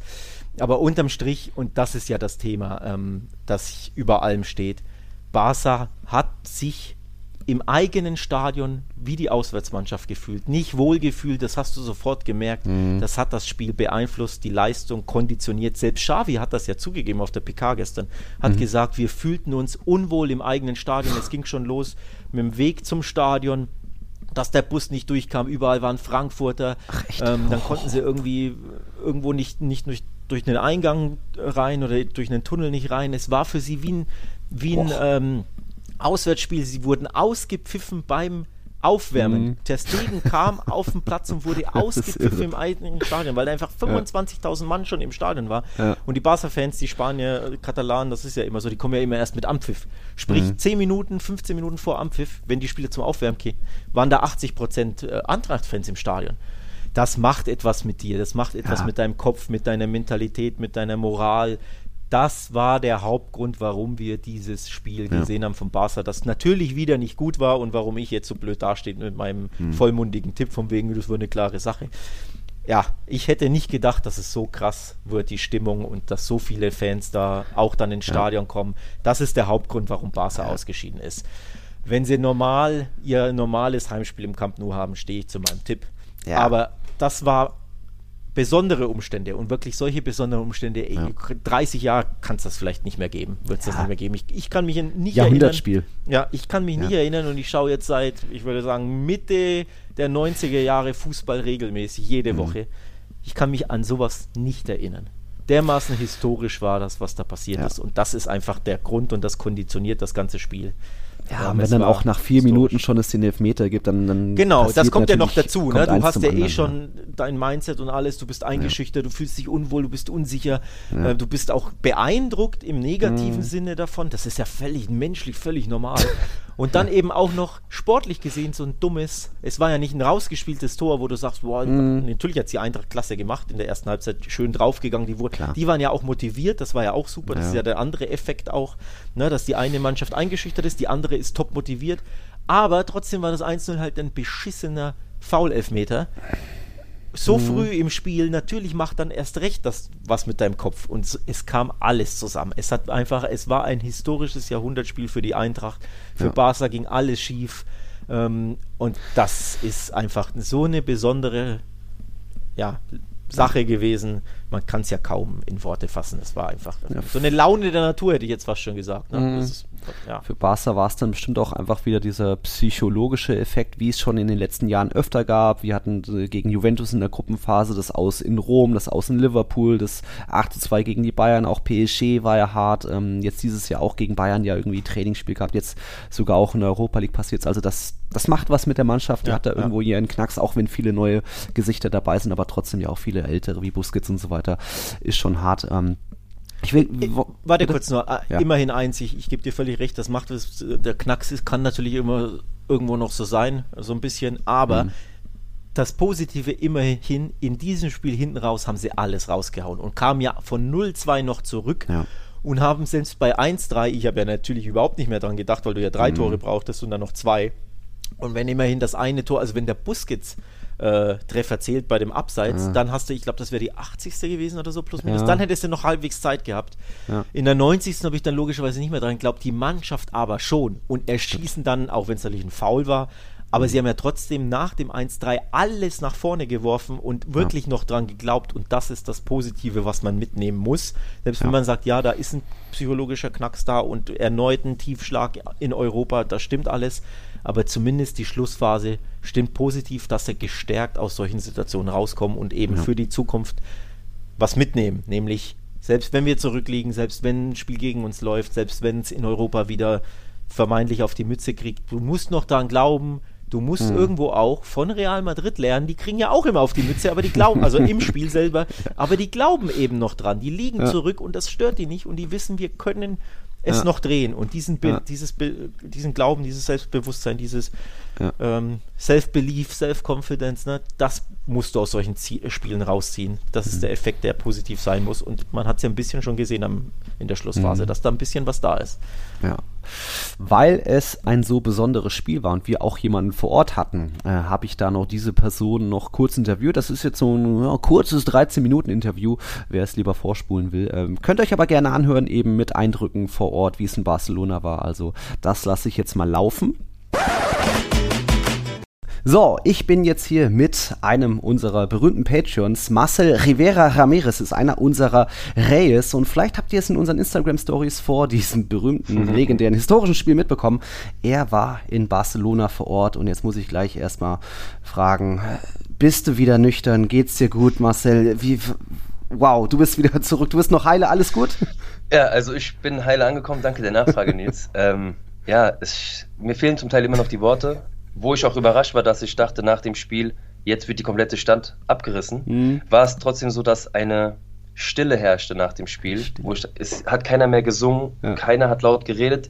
Jeder konnte es einfach, glaube ich, nicht ja. fassen. Es war positiver Schock bei jedem. Und ja, es war ein pures Genießen. Man hat trotzdem familiär jedes Restaurant, jede Bar mhm. rund ums Camp Nou dann eingenommen. Mhm hätte auch, glaube ich, äh, jeden gefreut, der da arbeitet, weil das war natürlich nochmal einiges, was da reinkam. Mhm. Aber es war einfach eine schöne Atmosphäre, keine Ärger, ja. kein, kein Stress und das hat auch die Spanier, glaube ich, sehr beeindruckt, mhm. weil es gab keine Probleme. Klar, vereinzelt hast du immer mal zwei, drei ja. Leute, die vielleicht untereinander Stress machen. Ja. Das hast du aber in einem Club ja genauso. Ja, aber ja, ich bin heile angekommen und bin noch natürlich leicht übermüdet und man hört es auch an meiner Stimme. Ich bin noch ein bisschen angeschlagen. Ja, das, das, das war ja ah, bei mega. dir auch gar nicht. Also erstmal muss man noch sagen, du bist ja nicht nur Madridista, sondern auch Eintracht-Fan. Warst du auch Richtig. beim Hinspiel, ne? Richtig. Und eben, ja, es war jetzt gar nicht geplant, dass du auch mit zum Rückspiel fährst. Es war dann eine Überraschung Nein. oder wie war das? Ja, genau. Also ich muss dazu sagen, für mich, ich musste mich dieses Mal äh, entscheiden. Klar, auch finanziell ist es natürlich ja. auch gar nicht mehr so günstig, ähm, jede zwei Wochen sowas zu machen. Ich glaube, mhm. du weißt es natürlich am besten. Mhm. Ähm, für mich war schon letzten Monat klar, ich muss nach Madrid fliegen zur Meisterfeier und da muss ich leider sagen, wenn du dann gegen Barca spielst, ah, da will ich auch hin. Mhm. Ich bin sonst so oft auswärts gefahren. Ja, man musste sich entscheiden und mhm. ähm, dann war schon anscheinend was in Planung von meiner Frau. Danke natürlich auch da nochmal in die Richtung. Ah, sie hat das ähm, in die Wege. Ja, also sie hat das so, sie konnte sehr, sehr lange dicht halten, sagen ja, wir es mal so. Und ähm, vielen Dank auch an meine Jungs. Ich muss sie gerade mal kurz erwähnen, wenn ich darf. Mach bitte. Der Timo, der Freddy, der Isam und der Philipp. Ja, also mhm. vielen Dank nochmal an die Eschborner Jungs. Äh, ihr habt mir das eigentlich nur ermöglicht, weil anders wäre es nicht drin gewesen. Ja. ja. Und sie wussten einfach, wie sehr ich dafür fiebere und die Jungs, ich habe es schon gemerkt, also die Jungs fiebern immer mehr mit und ja, auch Irgendwas das ist sind da. pure Eintracht-Fans geworden und die haben es auch geliebt, was da los war, ja. Ja, krass. Und ja, dann einfach geht's dann morgens irgendwie in den Flieger und Nee, ähm, ich, war, ich kam nach Hause an, nach einer Frühschicht, um 3 Uhr bin ich aufgestanden, kam nach Hause fix und fertig. Normalerweise gibt es für mich erstmal eine Siesta. war dann Donnerstag nachts quasi. Ja, und dann kamen sie hierher und sobald dann das Auto hier war, vor dem, vor dem Garten stand, standen die Jungs vor dem Garten und sagen, so, los geht's, meine Boah. Tasche war gepackt vor meiner Frau. Ich sag, wie, was? Was? Äh, ja, direkt ab ins Auto und los. Ja. Ja, ja. Also wir Boah. hatten mehr Autofahrt als Aufenthalt, glaube ich. Ja. Ach, Moment, Also wir seid sind- hingefahren. Wir sind hingefahren, Jungs, ja. Ja, Och du Scheiße, mit Ein fünf Leuten im Auto, das ist ja auch mega anstrengend. Leute im Auto. Ja, Boah. ja, ja. Und hinten nur eine Dreierbank, du kannst dir ja vorstellen, was los war. Oh, und ich erzähle allen Leuten, ja, das ist doch klar, dass so viele von Frankfurt nach Barcelona kommen, die haben den Fraport, da gehen ja alle zehn Minuten, geht dann Flieger. Oh, Nein, hier nein, fahrt mir mit dem Auto hin. Das Problem war ja, ähm, das war auch schon bekannt Richtung Sevilla. Ja. Viele Leute mussten Umwege fliegen. Es gab keine Direktflüge nach Barcelona. Also viele sind nach Zürich, Ja. über Holland, über, Ja. über allen möglichen Flughäfen mussten sie Zwischenstopp machen, um nach Barcelona zu kommen. Und ja, die Kreativität bei den Fans war sehr hoch. Das ist der Wahnsinn. Also, Okay. Die Ticket-Thematik über Barcelona muss ich Mhm. nicht unbedingt ansprechen, weil ich finde es ein bisschen lächerlich, weil man beschwert sich über kaum Geld, aber beschwert sich dann, dass Leute die Karten gekauft haben. Wer weiß, ob das Stadion dann überhaupt so voll gewesen wäre. Ja. Aber klar. Das ist eben ja übliches Thema. Irgendwie die einen denken, ach nee, ist ein unwichtiges Spiel, da kann ich schön hier nochmal Kasse machen, die 200 Euro Mhm. verkaufen, die die Dauerkarte so finanzieren. Ja, aber wenn das alle machen und diesmal eben die Käufer ihr dann nicht Barca-Trikots tragt, wie sonst alle anderen in, bei normalen Ja. Spielen im Camp Nou, kommt eben sowas bei raus. Und da bin ich gleich so beim, beim nächsten Punkt, wie, wie, wie krass organisiert war das denn auch alles, dass alle dann auch weiß tragen. Das ist ja eine perfekte Stimmung gewesen dann im Camp Nou, dass alle wirklich einheitlich gekleidet sind, auch dieser Fanlauf. Man kennt von der Eintracht, dass da einiges möglich ist und gut organisiert und starkes, äh, starke Fangemeinde, aber dass es so gut gemacht wird. Ähm, da kann ich auch nur zu sagen, klar, das spricht sich in Frankfurt schnell rum und hier sowieso wie ein Laubfeuer. Ich glaube, es gibt ja auch gewisse Gruppen, also Eintracht 2000, Mhm. vielleicht ist es dir ein Begriff, oder auch über den HR wird viel gemacht, über, über die Eintracht in Instagram auch Mhm. generell. Und dann gibt es ein Bild, was dann rumgeht und auf einmal hast du es auch in WhatsApp nach 10 Minuten, alle in weiß äh, nach Barcelona Ah, und okay. für mich war das sowieso immer ganz gerne in weiß nach Barcelona und ja, das, das, das ging sofort. Also ich glaube, da war jeder sofort mit drin und es gab auch kaum welche, die es dann nicht getan haben. Ich meine, nicht jeder hat ein weißes Trikot von der Eintracht. Es gab natürlich auch mal ein paar mit schwarzen Trikots, ja, gut. aber das hast du halt einfach. Ja. Das war unglaublich. Diese Organisation bei der Eintracht wird immer so sein. Ja. Also die Fans sind einfach krass, ja. Das kann man nur, Ja, und so, kann man nur so sagen, ja. So, so gibt es einfach jetzt diese unvergesslichen historischen Bilder in Camp Nou in Weiß. Also schon während des Spiels Ja. natürlich, wo ab und zu mal vereinzelt so ein paar arme Barca-Fans dazwischen standen, die auch nicht wussten, wie ihnen geschah. Und natürlich nach dem Abpfiff, also un unfassbar, dass es das halbe Camp Nou dann weiß plötzlich war. Das ist ja eigentlich der Traum von jedem Madridista, für dich ja sowieso, aber dass es die Eintracht mal schafft, ey, Hut ab. Ja, für, ich habe auch so meinen Jungs so geflüstert, Jungs, ich bin auch noch doppelt hier so unter falscher Flagge gerade. Das war doch echt. Aber es gab einige, die auch in Madrid äh, Trikots rumgelaufen sind. Aber Oh. da gibt es einige Motivierte, die da Okay. das dann gern zeigen. Ja. ja, das kann auch mal schief gehen. Äh, Ich wurde auch Aber schon angespuckt im auch- Realtrikot, aber gut, da war ich dann auch in der Unterzahl. Ja, aber trotzdem nochmal Hut ab, muss ich trotzdem sagen, auch an die Barca-Fans, die Mhm. wir getroffen haben. Mhm. Es gibt immer welche, die Alkohol nicht vertragen. Das, hat auch, das muss auch nicht unbedingt Fußball sein, aber es gab keinen Ärger, keiner hat irgendwie jemandem angemacht. Mhm. Ähm, wir wurden überall gut aufgenommen. Klar, wir haben auch Respekt gezeigt, wir haben da nicht rumgeschrien Ja. oder ähm, was kaputt gemacht, auch in der Tapas-Bar, Ja, wo wir ja, waren, wo wir sehr herzlich aufgenommen Ja. wurden. Muss ich wirklich sagen, also auch die Atmosphäre. Klar, du stehst vorm Camp Nou und du weißt ganz genau, was für ein Ort das ist. Es war sehr, sehr schön, Gänsehautmomente pur und ja. Ja, man hat auch eigentlich nur friedliche Szenen gesehen. Also das ist dann Ja. bestimmt auch nochmal anders, wenn irgendwie, was weiß ich, Chelsea, Man City-Fans irgendwie Madrid überfallen. Auch da war es jetzt, glaube ich, ist jetzt, glaube ich, nicht viel passiert, aber Es gibt ja keine Feindschaft zwischen Eintracht und Barcelona. Deswegen waren die Fans danach auch einfach nur enttäuscht sind nach Hause gegangen, weil Ja. für die waren wir vielleicht wie für Real, jetzt ohne jemand klein zu reden, aber wenn du jetzt natürlich gegen Schachtja zu Hause verlierst Mhm. oder gegen Warschau damals, dann denkst du auch, Ja. hm, okay, dann gehen wir einfach nach Hause, lass die feiern. Aber ja, Ja. Nur eine, eine richtige offizielle Zahl, wie viele Frankfurter das jetzt waren oder Gästefans, gibt es jetzt Mhm. nicht, ob irgendwie 35.000 oder noch Ja, also ich glaube, die 40 wurde sogar schon angekratzt, was Mhm. da so in den Raum geworfen wurde. Also im Stadion offiziell habe ich jetzt gelesen 20 bis 25.000. Mhm. Ähm, aber eine komplette Zahl, ich glaube, du kannst das gar nicht nennen, Nee. weil die Innenstadt, also mir kam es vor, als wenn es 50.000 gewesen wären, weil normalerweise ist es ja so, als Auswärtsmannschaft Ja. nimmst du einen Platz ein in dieser Stadt.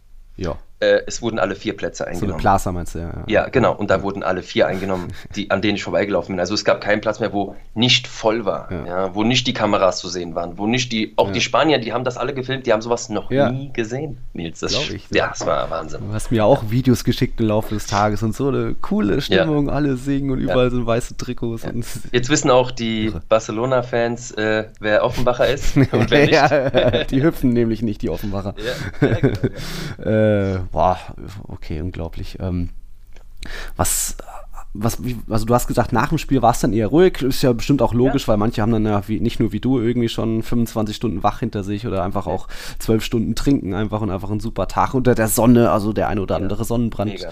so weiter. Aber Unterkunft hattet ihr oder habt ihr direkt durchgemacht? Unterkunft war alles, also ich war sehr, sehr überrascht. Eine Unterkunft war alles da. Ja. Also es, es ging uns auch sehr, sehr gut. Also wir waren sehr, also es war eigentlich top geplant alles. Ja. Ich, konnt, ich konnte es nicht erahnen, war natürlich überglücklich mit allem, aber klar, auch wir, ich hatte keinen Schlaf, ja. meine Jungs hatten keinen Schlaf, ja. die Leute vor Ort hatten kaum Schlaf. Ähm, danach auch dieses, du bist auch diese ganze Emotion, die in dir hochkommt, mhm. während dem Spiel, nach dem Spiel. Man, man will es ja auch nicht glauben, es steht 3-0 und ihr wollt doch nicht, ja, wir gewinnen das, sondern da ist doch immer noch irgendwie Zweifel und das kann doch nicht sein, was passiert hier. Ja, wir wir standen alle da, wie, was, was, was ist hier los? Das, das kann doch gerade nicht sein. Ja, also auch, Klar, einen Elfmeter kannst du immer bekommen in, in den ersten Minuten. Mhm. Aber du weißt, okay, du spielst in Barcelona. Auch wenn du 4-0 führst, du weißt, die können fußballerisch so. Wenn das Spiel noch mal länger gegangen wäre, Nils, und ich meine, wir hatten jetzt schon elf Minuten, dann äh, hätten wir noch eins bekommen. Mhm. Wir haben sehr, sehr gezittert, aber ja, ist ja, ja klar. Der Druck war sehr hoch. Ja.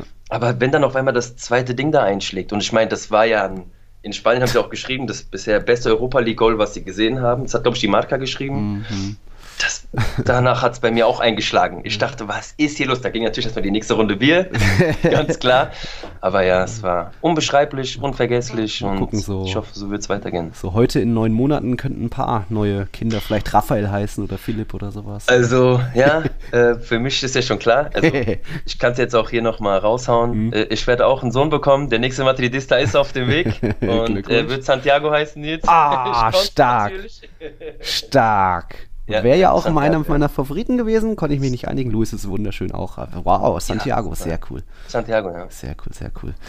Ähm, wir, wir schauen noch mal so auf den Tag danach. War ja dann auch Bitte. noch mal irgendwie legendäre Szenen, wie dann äh, die ganze Eintracht da, die Barceloneta langläuft, irgendwie hinter Egger als einer der letzten, ja. langsamsten. Die haben ja, ja bestimmt gut. auch noch ganz Der hat bestimmt auch wieder den Kasten Oettinger schon nach dem Spiel in die Kabine gebracht, wie ich ihn einschätze. Oh.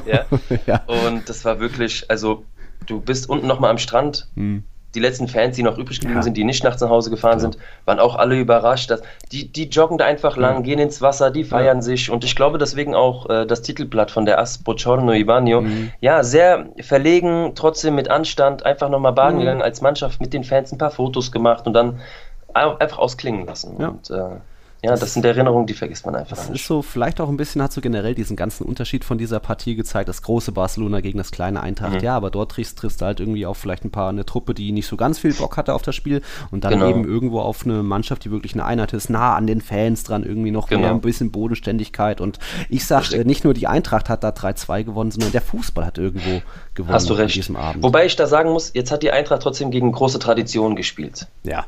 Das darf man natürlich ja. nicht vergessen. Aber es wurde schon viel geredet, wenn die Eintracht es ins Finale schaffen sollte, denn auch West Ham musst du erstmal schlagen. Mm. Und das ist englischer Fußball, das ist nochmal eine ganz andere Kategorie.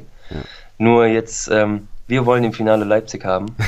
oh. Weil da heißt es dann wirklich Fußball gegen Plastik, ohne natürlich ja. jetzt einem Leipzig-Fan zu nahe zu treten, ja. um Gottes Willen. Aber da wird da wird es wirklich äh, heiß werden, ja. Das wird nochmal mehr ein Kampf der Gegensätze. Ja, ja, okay. Oh ja. Oh ja. ja Drücke ich euch die Daumen, dass ihr auch Danke. London einnehmen könnt. War ja erst vor ein paar Jahren oder wann war das? Hatten 2019? wir erst, aber da werde ich mich auf jeden Fall nicht hinbegeben.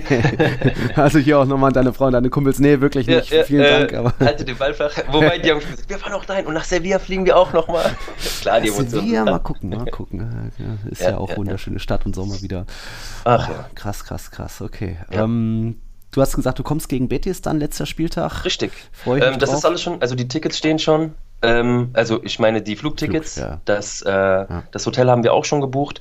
Wir, dadurch, dass wir Madridistas sind, auch mit der Karte hoffen wir, dass wir direkt am Tag morgens landen mhm. wir um 9.30 Uhr noch Tickets bekommen können. Aber auch ich möchte keine Unmengen dafür ausgeben. Mhm. Äh, es sei mir verziehen für uns war wichtig vor Ort eine schöne Bar, das Spiel gucken, falls es keine Tickets gibt, war für uns eigentlich schon, trotzdem fliegen wir hin. Ja. Und am Ende einfach die Feier am Cibeles ist für uns muss Priorität. man einmal mitmachen, muss man absolut mitmachen, Richtig, ja. Richtig. Ist nur die Frage, wenn sie das doch noch ins Champions League Finale äh, schaffen sollten, verrückt, dann gibt es wohl keine Meisterfeier direkt an dem Tag oder eben nur Richtig. in Sibylis und nicht Richtig. in Bernabeu mit Feuerwerk, aber gut, Hauptsache ja. dabei sein, Ligatitel. Du, definitiv, feiern. ganz klar. Müssen wir auch erstmal noch äh, sicher machen. Oh, hör doch auf. Es läuft schon wieder zu gut für mich, dieses Fußball. Ja, ja, ungeplant, aber ja, ja, stimmst natürlich gerne mit, klar. Ja, ja, ja. Okay. Und dann kommt auch noch Santiago. Ein gutes Jahr für dich. Ja, schauen, das könnte, ja, könnte sehr schön werden. ja, Marcel, hast du sonst noch irgendwas, was von dem verrückten Trip, was du irgendwie noch loswerden willst, was irgendwie noch raus muss? Also ich kann euch nur sagen, wenn ihr, ein, wenn ihr von einer Mannschaft außer Real Madrid noch Fan seid, nebenbei, ähm, und eure, euer Verein ist nicht so oft im europäischen Fußball vertreten. Nimmt das mit. Mhm. Nicht jede Auswärtsfahrt, das ist leider nicht immer möglich, das weiß ich, aber so ein Ding muss man mitnehmen, weil wenn man es einfach nicht so, wenn man nicht so verwöhnt ist, mhm. dann ähm, muss man sich das gönnen. Ja. Das kann ich nur mit auf den Weg geben. Es ist unvergesslich, wunderschön und ja, ja. wenn es so läuft, wie es auch gelaufen ist, klar, ja. perfekt. Ja, das ich ist das alles, was ich mitnehmen kann. Und nochmal ein Riesendank an die Leute, die das möglich gemacht haben und auch ein Gruß an die ganze Community. Ich fühle mich sehr wohl auch äh, mit euch, mit Tiki Taka und dem ganzen Discord und so. Ist schon ganz geil. Sehr cool. Jetzt haben wir dich auch mal gehört. Sehr gut, hat mich gefreut. Danke. Ja, Marcel, dann vielen, vielen Dank. Und ich danke bis auch. hoffentlich bald wieder. Ich rede jetzt mal weiter mit Alex, was der noch dazu sagt. Aber es mach kannst das du dir ja dann wieder, Alex, gell? Ja, kannst du dir in der Nachtschicht wieder anhören. Ne? Ja, mach ich auch, genau. Mach's gut. Danke, Marcel. Mach's gut. Danke, ciao. Nils. Bis dann. Ciao, ciao. Ja, spannende Einblicke von Marcel. Glückwunsch natürlich an dieser Stelle, auch wenn er ja dann am Ende gar nicht im Stadion war, wie ich gehört habe. Ne? Hat es mhm. ja leider nicht zum Spiel geschafft. Ähm, leider nein. Keine ausreichende Ticketanzahl ähm, gefunden. Apropos Tickets, das ist ja das große Thema. Mhm. Ähm, ganz kurz, man muss es ja ansprechen, denn mhm. es schlägt ja Wellen. Es war das Thema schlechthin, nicht nur das Ausscheiden, das Aus an sich, sondern eben diese 25.000 bis 30.000 Frankfurter, wie die ins mhm. Stadion kommen konnten. Ähm, da müsste man fast erneut wieder einen eigenen Podcast machen.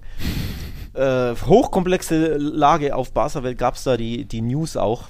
Mhm. Ähm, also auch die Hintergründe, die da eben sind. Jeder kann auf der Website des FC Barcelona Karten kaufen, grundsätzlich für jedes Heimspiel. Das ist in Spanien einfach viel, viel leichter als in der Bundesliga einfach, ne? Ja. Für jedes Spiel Karten kaufen. Warum? Weil Barca eben auch auf den Tourismus setzt. Ja, sie ja, haben ja. es versucht, ähm, keine deutschen Kreditkarten zuzulassen. Aber die, wenn man will. Wenn man, es gibt Mittel und Wege und offenbar ja. gab es äh, 30.000 Mittel und Wege, an Karten zu kommen. Aber eben, das ist das System FC Barcelona, ist Mhm. Jeder kann sich Tickets kaufen. Es ist darauf ausgelegt, weil sie wollen das auch, weil sie ja. wollen, dass Touristen ins Stadion kommen. Und sie haben sich dahingehend auch ihr eigenes Grab geschaufelt, denn das ist das Verrückte, sie haben die ähm, Ticketpreise nochmal angezogen, nachdem der Verkauf schon gestartet war, weil sie ah. gemerkt haben, dass so viele Tickets verkauft wurden. Also die Aha. anfänglichen Preise waren die üblichen 70 bis 120 Euro, was auch mhm. schon viel ist. Mhm. Dann haben sie gemerkt, boah, die Tickets gehen weg wie warme Semmeln. Lauter Frankfurter kaufen, die wussten das ja mhm. und haben die Ticketpreise, nachdem die Ticketverkaufsphase schon gestartet war, haben sie nochmal angezogen und plötzlich zwei, drei Tage später kosten kosteten Tickets 120 bis 180 Euro. Also Ach da wurde so. wirklich der Preis nochmal angezogen, obwohl der Verkauf schon mhm. losging. Denn normalerweise, wenn der losgeht, ist der Preis ja fix. Ja. Es gab eine Preisanpassung während der Verkaufsphase. Das allein zeigt ja schon auf, dass Barca ganz genau gewusst hat, was sie mhm. machen. Sie haben gewusst, da gibt es einen Ansturm. Ja, woher soll denn der Ansturm kommen? Ja, ganz bestimmt nicht aus China und Kasachstan und Burundi. Ja, da kommen jetzt keine 20.000 Leute. Ja. Sondern natürlich ist der Ansturm aus Deutschland, das wusste man. Und sie haben das kalkuliert und sie wollten den Reibach machen. Sie wollten Geld verdienen. Mhm. Damit haben sie auch geschafft übrigens. Ja. Drei Millionen Euro Einnahmen gab es. Ja, Standard. Ja, aber das ist ziemlich viel für, für das finanziell angeschlagene Barca. Die fliegen ja, doch ständig, bei jedem Heimspiel. Die fliegen doch ständig irgendwo hin für, für, und machen mhm. irgendwelche lächerlichen Freundschaftsspiele, um ein paar Millionen einzunehmen. Äh, mhm. Stichwort Boca Juniors äh, mhm. Maradona Cup, ne? Quatsch da, da gab es ja auch ein paar ja. Millionen. Deswegen, sie wollten dieses Geld auch einnehmen. Die wussten, was sie machen. Das ist das eine Thema. Das andere Thema ist natürlich die Problematik mit die Dauerkarteninhaber ja. verkaufen ihre Tickets und zwar systematisch an Fans, sogar in Hotels. Das ist bei Real Madrid auch so. Das ist, ich weiß nicht, wie das grundsätzlich möglich sein kann, aber Hotels bieten Dauerkartentickets mhm. an. Da gab es auch einen, ich weiß nicht, ob er bei Barcelona oder bei Tiki Taka uns eine, mhm. äh, eine, eine, Nachricht geschickt hat. dass er in einer, über ein Hotel eine Dauerkarte erstanden hat. Also er hat ein Ticket übers Hotel gekauft, hat einen Umschlag an der Rezeption bekommen. Ja. Da war nicht ein Und normales Ticket drin, sondern da war die Dauerkarte drin. Ja. Und mit der geht er rein. Also Dauerkarteninhaber verkaufen situativ punktuell systematisch ihre Dauerkarten für bestimmte Spiele, verlangen dafür, was weiß ich, 100, 120, 200 Euro, finanzieren sich so ihre Dauerkarte, nehmen Genau. schönes Geld ein.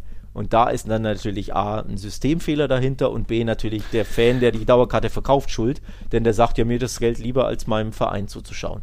Ja, Also auch ein bisschen charakterlich ähm, zu hinterfragen. Aber auch das, Das- ist halt ein Grund dafür, warum das passiert. Also Verein ist schuldig und die Menschen, die Fans, die ihre Dauerkarten für Geld verkaufen, weil sie sagen, ich will jetzt Geld verdienen, sind auch schuld. Und die Ticketpreise des FC Barcelona sind auch schuld, die Mhm. eben so hoch sind, dass der normale Barca-Fan, vor allem Jugendliche und Kinder, Ja. kaum noch ins Stadion kommen, weil immer Karten 100 Euro aufwärts kosten. Ist ja bei Real genauso. Ähm, also das ist ein spanisches Problem grundlegend. Ja, ähm, jetzt will ich das mit den Dauerkartenbesitzern nicht gutheißen, aber das ist im Endeffekt seit Jahren so, dass, wie du schon sagst, sie fin- finanzieren sich ihre jährliche Dauerkarte dadurch, dass sie zwei, drei, vier, fünf Spiele im Jahr dadurch verkaufen. Ähm, und das ist dann auch die Masche von eben Viagogo, P1 Travel und wie die alle heißen. Sprich, die haben keine eigenen Tickets dort, sondern das sind alles nur Dauerkartenbesitzer oder Dauerkarten, die dort weitergegeben werden. Dort kann ein Dauerkartenbesitzer sagen, so, jo, heute zu dem Spiel gehe ich, zu dem Spiel gehe ich nicht. Und dann wird dessen Dauerkarte eben ans Hotel geschickt in einem Umschlag und muss dann auch im Stadion meistens werden die schon wieder abgeholt, dass da einer die Tickets dann absammelt, sprich, einsammelt, von Platz zu Platz geht. Also das ist die, die, die Masche leider von Viagogo, was wir überhaupt nicht empfehlen können. Und deswegen gab es auch zum Beispiel bei Real Madrid gegen PSG große Probleme. Da war so eine enorme Nachfrage, da wollten dann so viele Dauerkartenbesitzer auch zum Spiel hin, dass dann plötzlich viele haben ein Ticket gebucht bei Viagogo, P, P1 und so weiter, waren in Madrid und auf einmal heißt, ah, es sind doch weniger Dauerkarten verfügbar als gedacht. Sorry, wir erstatten dir das Geld zurück, aber du hast jetzt kein Ticket. Also ähm, das ist eben die Scheiße dann. Einerseits ja, Dauerkartenbesitzer moralisch fragwürdig, dass sie dann irgendwie bei Topspielen die Dinger verkaufen, aber dann eben auch ähm, ja das ganze System dahinter. Ist schwierig da als Verein dahinter zu kommen, aber wenn man wirklich will, dann sieht man schon, sitzt der Dauerkartenbesitzer, der Jorge, wirklich auf seinem, seinem Platz mit der Sitznummer 22 oder sitzt da gerade irgendwie Klaus Michel. Und ähm, das hat leider System, das ist leider das große Problem und ich sage auch bei Real Madrid könnte das auffallen, wenn mal irgendwie so eine, so eine Eintracht kommen würde. Jetzt die, die große Sache ist nur, wenn jemand eine Dauerkarte kriegt, dann hat er meistens eh schon ein Messi-Trikot an im, im Camp Nou oder irgendwie das weiße Trikot im Bernabeu und dann fällt das nicht auf. Aber jetzt eben durch die Eintracht-Fans ist es eben mal aufgefallen, dass dann wirklich ja, das Camp Nou in weiß war, was vorher ein bisschen untergegangen ist, weil es einfach dann aussieht wie normale Fans. Also das ist jetzt im FC Barcelona so auf die Füße ge gefallen und ähm, bin ich gespannt, was da jetzt passiert, ob da dann personalisierte Tickets so viel helfen können, weil das kontrolliert doch auch keiner. Also ich Das, bin ist, auch schon das im ist Stadion. halt genau das, ne? Code einscannen, fertig, keiner das ist ja genau das. Du müsstest in dem Fall, also 80.000 waren angeblich im Stadion, du musst 80.000 Leute musst du mit ID kontrollieren. Weißt du, wie lange das dauert? Ja, Bei das ist jedem dann den Scan und ganz ehrlich, so viele Leute schauen sich auch in der Hitze des Gefechts ein bisschen ähnlich. Klar, jetzt wenn Mhm. da Jorge Manuel auf der Dauerkarte steht und dann kommt Michaela Schönmeier, Mhm. ja, die dann blond ist, okay, das klappt dann nicht, aber ganz ehrlich, ob da jetzt der Jorge dem, Ja. dem was weiß ich, seinem Kumpel äh, die Kart Dauerkarte gibt und die sehen sich ein bisschen ähnlich. Und dann, und dann sagt der, der Steward da, nee, du bist das nicht. Ja, Mhm. doch, ich habe mich nur, da war ich rasiert und jetzt habe ich mich äh, drei Monate operieren lassen. Ja, drei Monate nicht rasieren lassen. Das Ja. Mhm. ist auch schwierig. Also da stößt du auch irgendwo trotzdem an deine Grenzen. Das wird, weiß nicht, ob das umsetzbar ist. Aber Laporta hat gesagt, in Europa gibt es künftig personalisierte Tickets.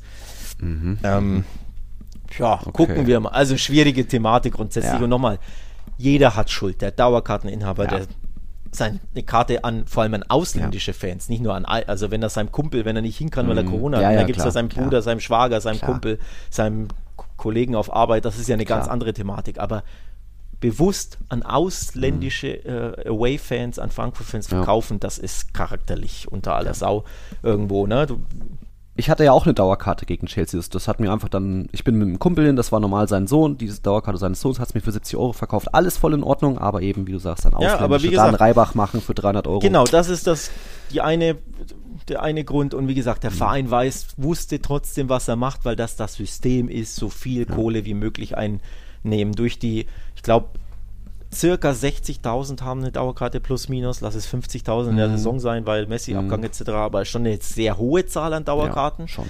Die Dauerkarten sind tatsächlich recht günstig. Also Dauerkarten kosten so 5, 6, 700 Euro im Schnitt. Das ist runtergerechnet auf ein Spiel gar nicht so viel Geld. Das sind 25 Euro pro Heimspiel. Das ist für Barca enorm nied. Also beim ersten FC Nürnberg habe ich einen Kumpel, der hat auch 500 Euro für seine Dauerkarte gezahlt. Der, du kannst ja nicht beim ersten FC Nürnberg in der zweiten Liga genauso plus minus für deine Dauerkarte zahlen wie beim FC Barcelona. Das ist ja verrückt. Also Dauerkarten sind schon recht günstig. Klar, es gibt Tro- Haupttribüne kostet natürlich mehr, aber ne, die normalen Kurvenkarten, die sind recht okaye Preise. Aber Barca will natürlich Kohle mit den Touristen machen, sprich die Tagestickets, also diese 30, 40.000, die im freien Verkauf jede, bei jedem Spiel sind, die sind halt Schweine, Schweine teuer. Da sind eben die Ticketpreise immer zwischen 70 und 200, 300 Euro. Und eben bei so Topspielen oder beim Derby Espanyol, beim Classico, wenn Sevilla kommt, wenn Atletico kommt oder in Europa, da findest du nie was unter 100, 120 Euro. Warum? Weil Barca eben da so gierig ist, dass sie einen Reibach machen wollen. Dass sie wirklich, sie wollen viel Geld durch die Touristen einnehmen. Sie wissen, was sie machen. Sie machen das bewusst. Und deswegen hat auch der Verein natürlich Schuld, weil das System hat beim FC Barcelona. Die Touristen sollen angelockt werden. Man weiß, die zahlen eh alles. Der Japaner ist einmal in seinem Leben in Barcelona, dem ist völlig wurscht, ob der 70, 80 oder 150 zahlt. Der zahlt das eh. Um, Bei Real Madrid wird da immer das Synonym Dis Disneyland verwendet. Also Real Madrid ist wie Disneyland, wo man einmal im Leben hingeht oder was weiß ich, alle, alle zwei Jahre mal und dafür zahlen die Ausländer. Das sind dann auch ganze Familien, die, die es dann nicht stört, irgendwie klar. 300 Euro Ja, Ticket stört schon, aber du machst es halt trotzdem. Wir, Ja, wir sind ja, ja. auch immer, ja, Ja. Also, ne? wir sind ja, Ja. im, im gleichen Thema und dann Genau. auch ich habe ja schon die, die, diese Preise gezahlt, weil einmal im Leben konnte ich einen Klassiko sehen. Natürlich habe ich dann wegen 20, 40 Euro hin und her nicht gegeizt. Aber nochmal, Ja. es hat System, der Verein weiß, was er da macht. Ja. Deswegen, ja, viele Schuldige. Es gibt nicht dieses eine, Mhm. äh, ja, diesen einen Aber Schuldigen, sondern es sind viele Probleme, die zusammenkommen. Und ja, mal gucken, Jetzt wie sie es lösen mal können. zusammengebrochen. Genau, ja. so schaut's aus.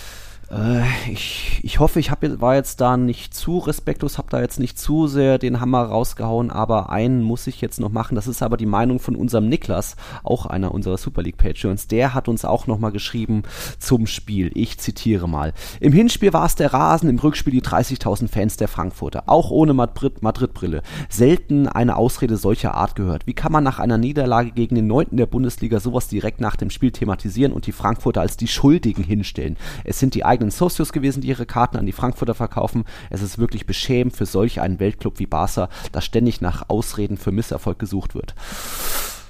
Ja, Ich glaube, Ausreden ist das falsche Wort. Das sind Hm. Begründungen.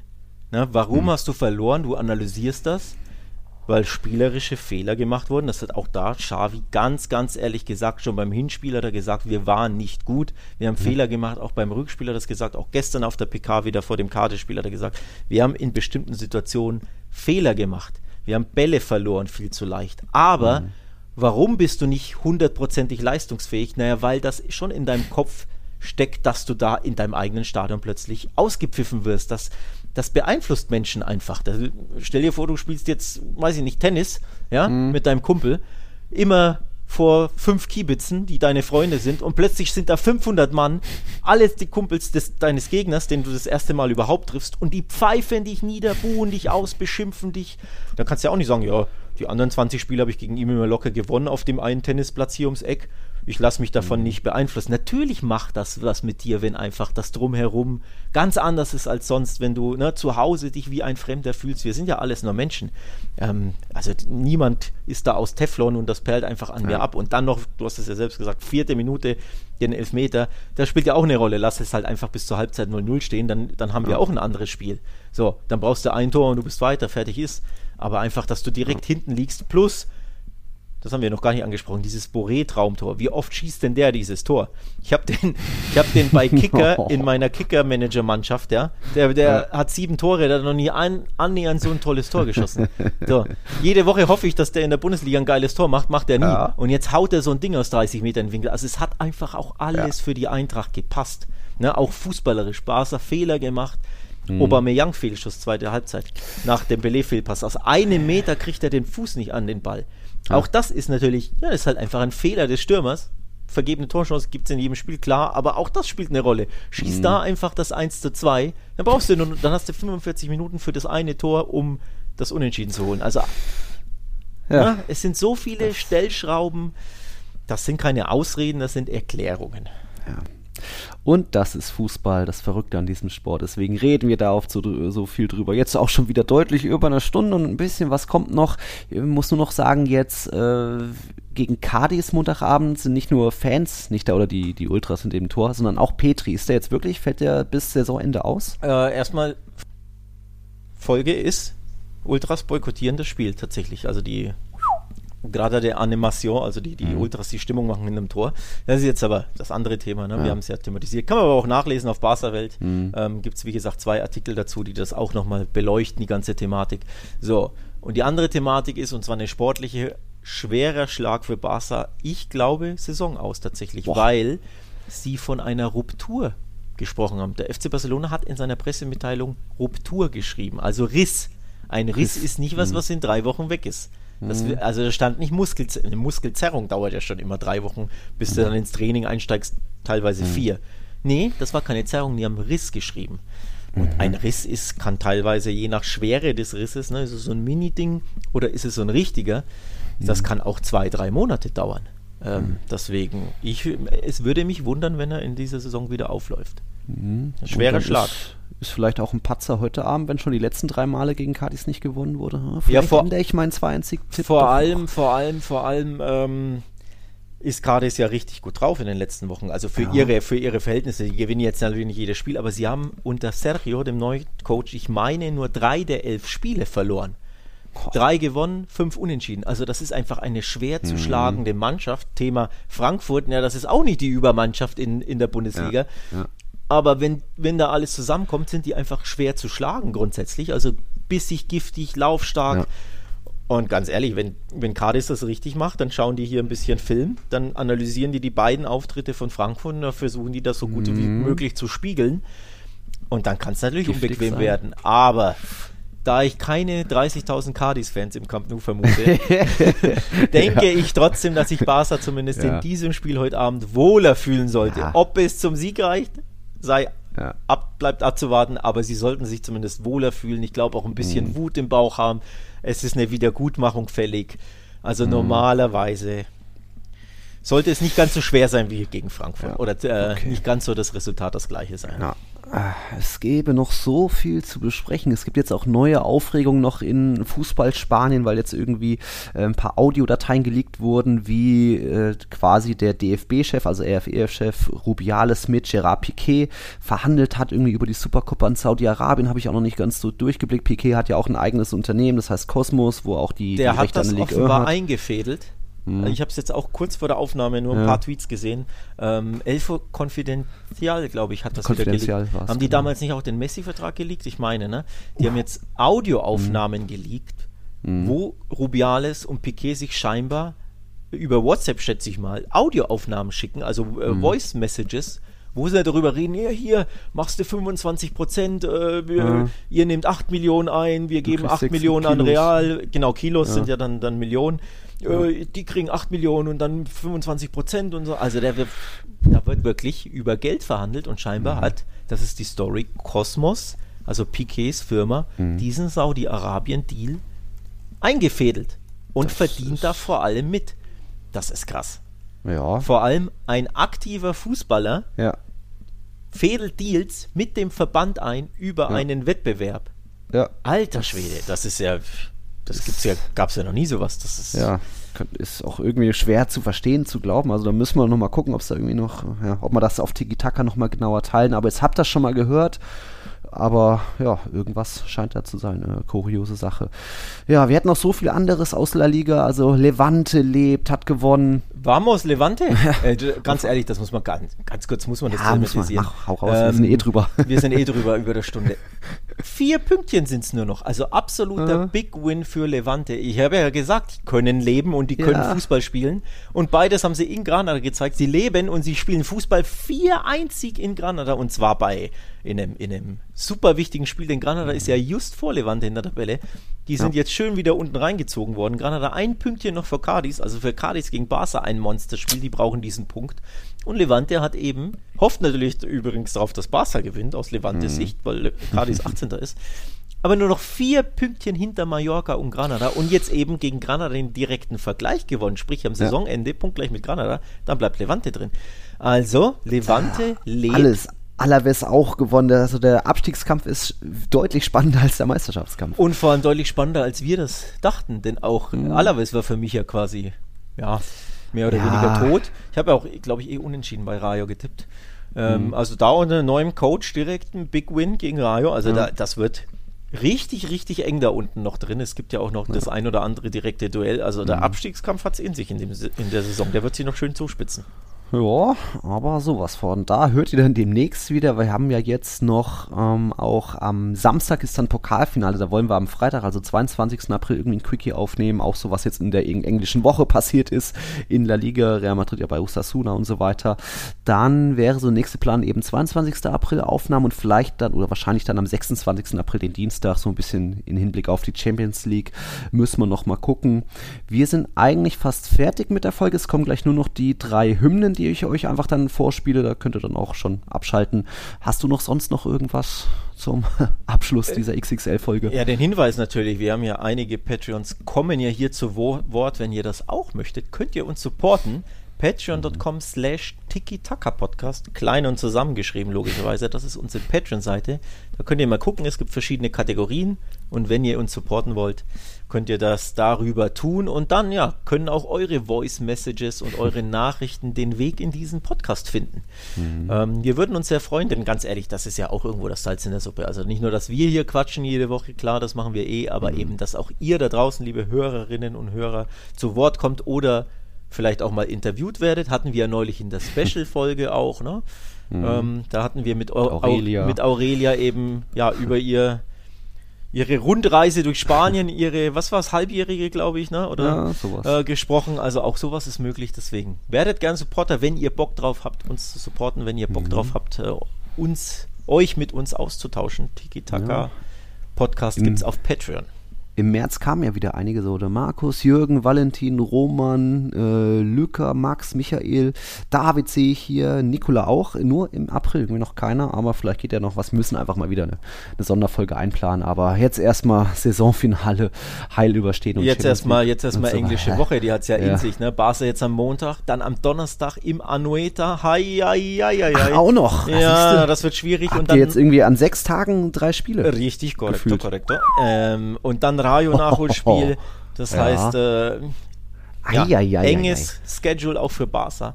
Wochen so der Wahrheit. Real Madrid Meister. So ein bisschen Wochen der Wahrheit. Äh, ganz ehrlich, drei Spiele jetzt so kurz hintereinander. Das gibt, es gibt keine neun Punkte. Ich, ich wollte auch sagen, neun Punkte mhm. sind schwer vorstellbar. Also im Anoeta ja. vielleicht dann doch nur 1-1. Oder 0-0, das ist ja, glaube ich, denn ja. ihr Lieblingsergebnis. ja, ähm, Weil genau. da fallen nicht viele Tore im Anoeta. Ne, wie jetzt auch gegen Betis, genau. Also gut, dann schauen wir mal, wie gesagt, am Freitag hören wir uns wieder. Und jetzt gibt es eben noch zum Abschluss den Vergleich der drei Hymnen aus den drei Stadien, wo ich jetzt war. Bernabeu, Wandermeister Metropolitano und Sanchez Pizjuan. Bei einem hatte ich auf jeden Fall ziemliche Gänsehaut, aber das könnt ihr euch gleich nach und nach anhören oder ihr schaltet jetzt schon ab. Auf jeden Fall vielen Dank fürs Einschalten und bis Freitag wieder zum Quickie. Das war unsere Folge 136. zu Madrids Meisterstück und Barca's. Mal gucken, wie man es nennt, Banjo oder so gegen die Eintracht. Barca's Banjo, oh, oh ja, oh ja. Bis dann. Also Leute, bis ciao, dann. ciao. ciao. ciao. mal, der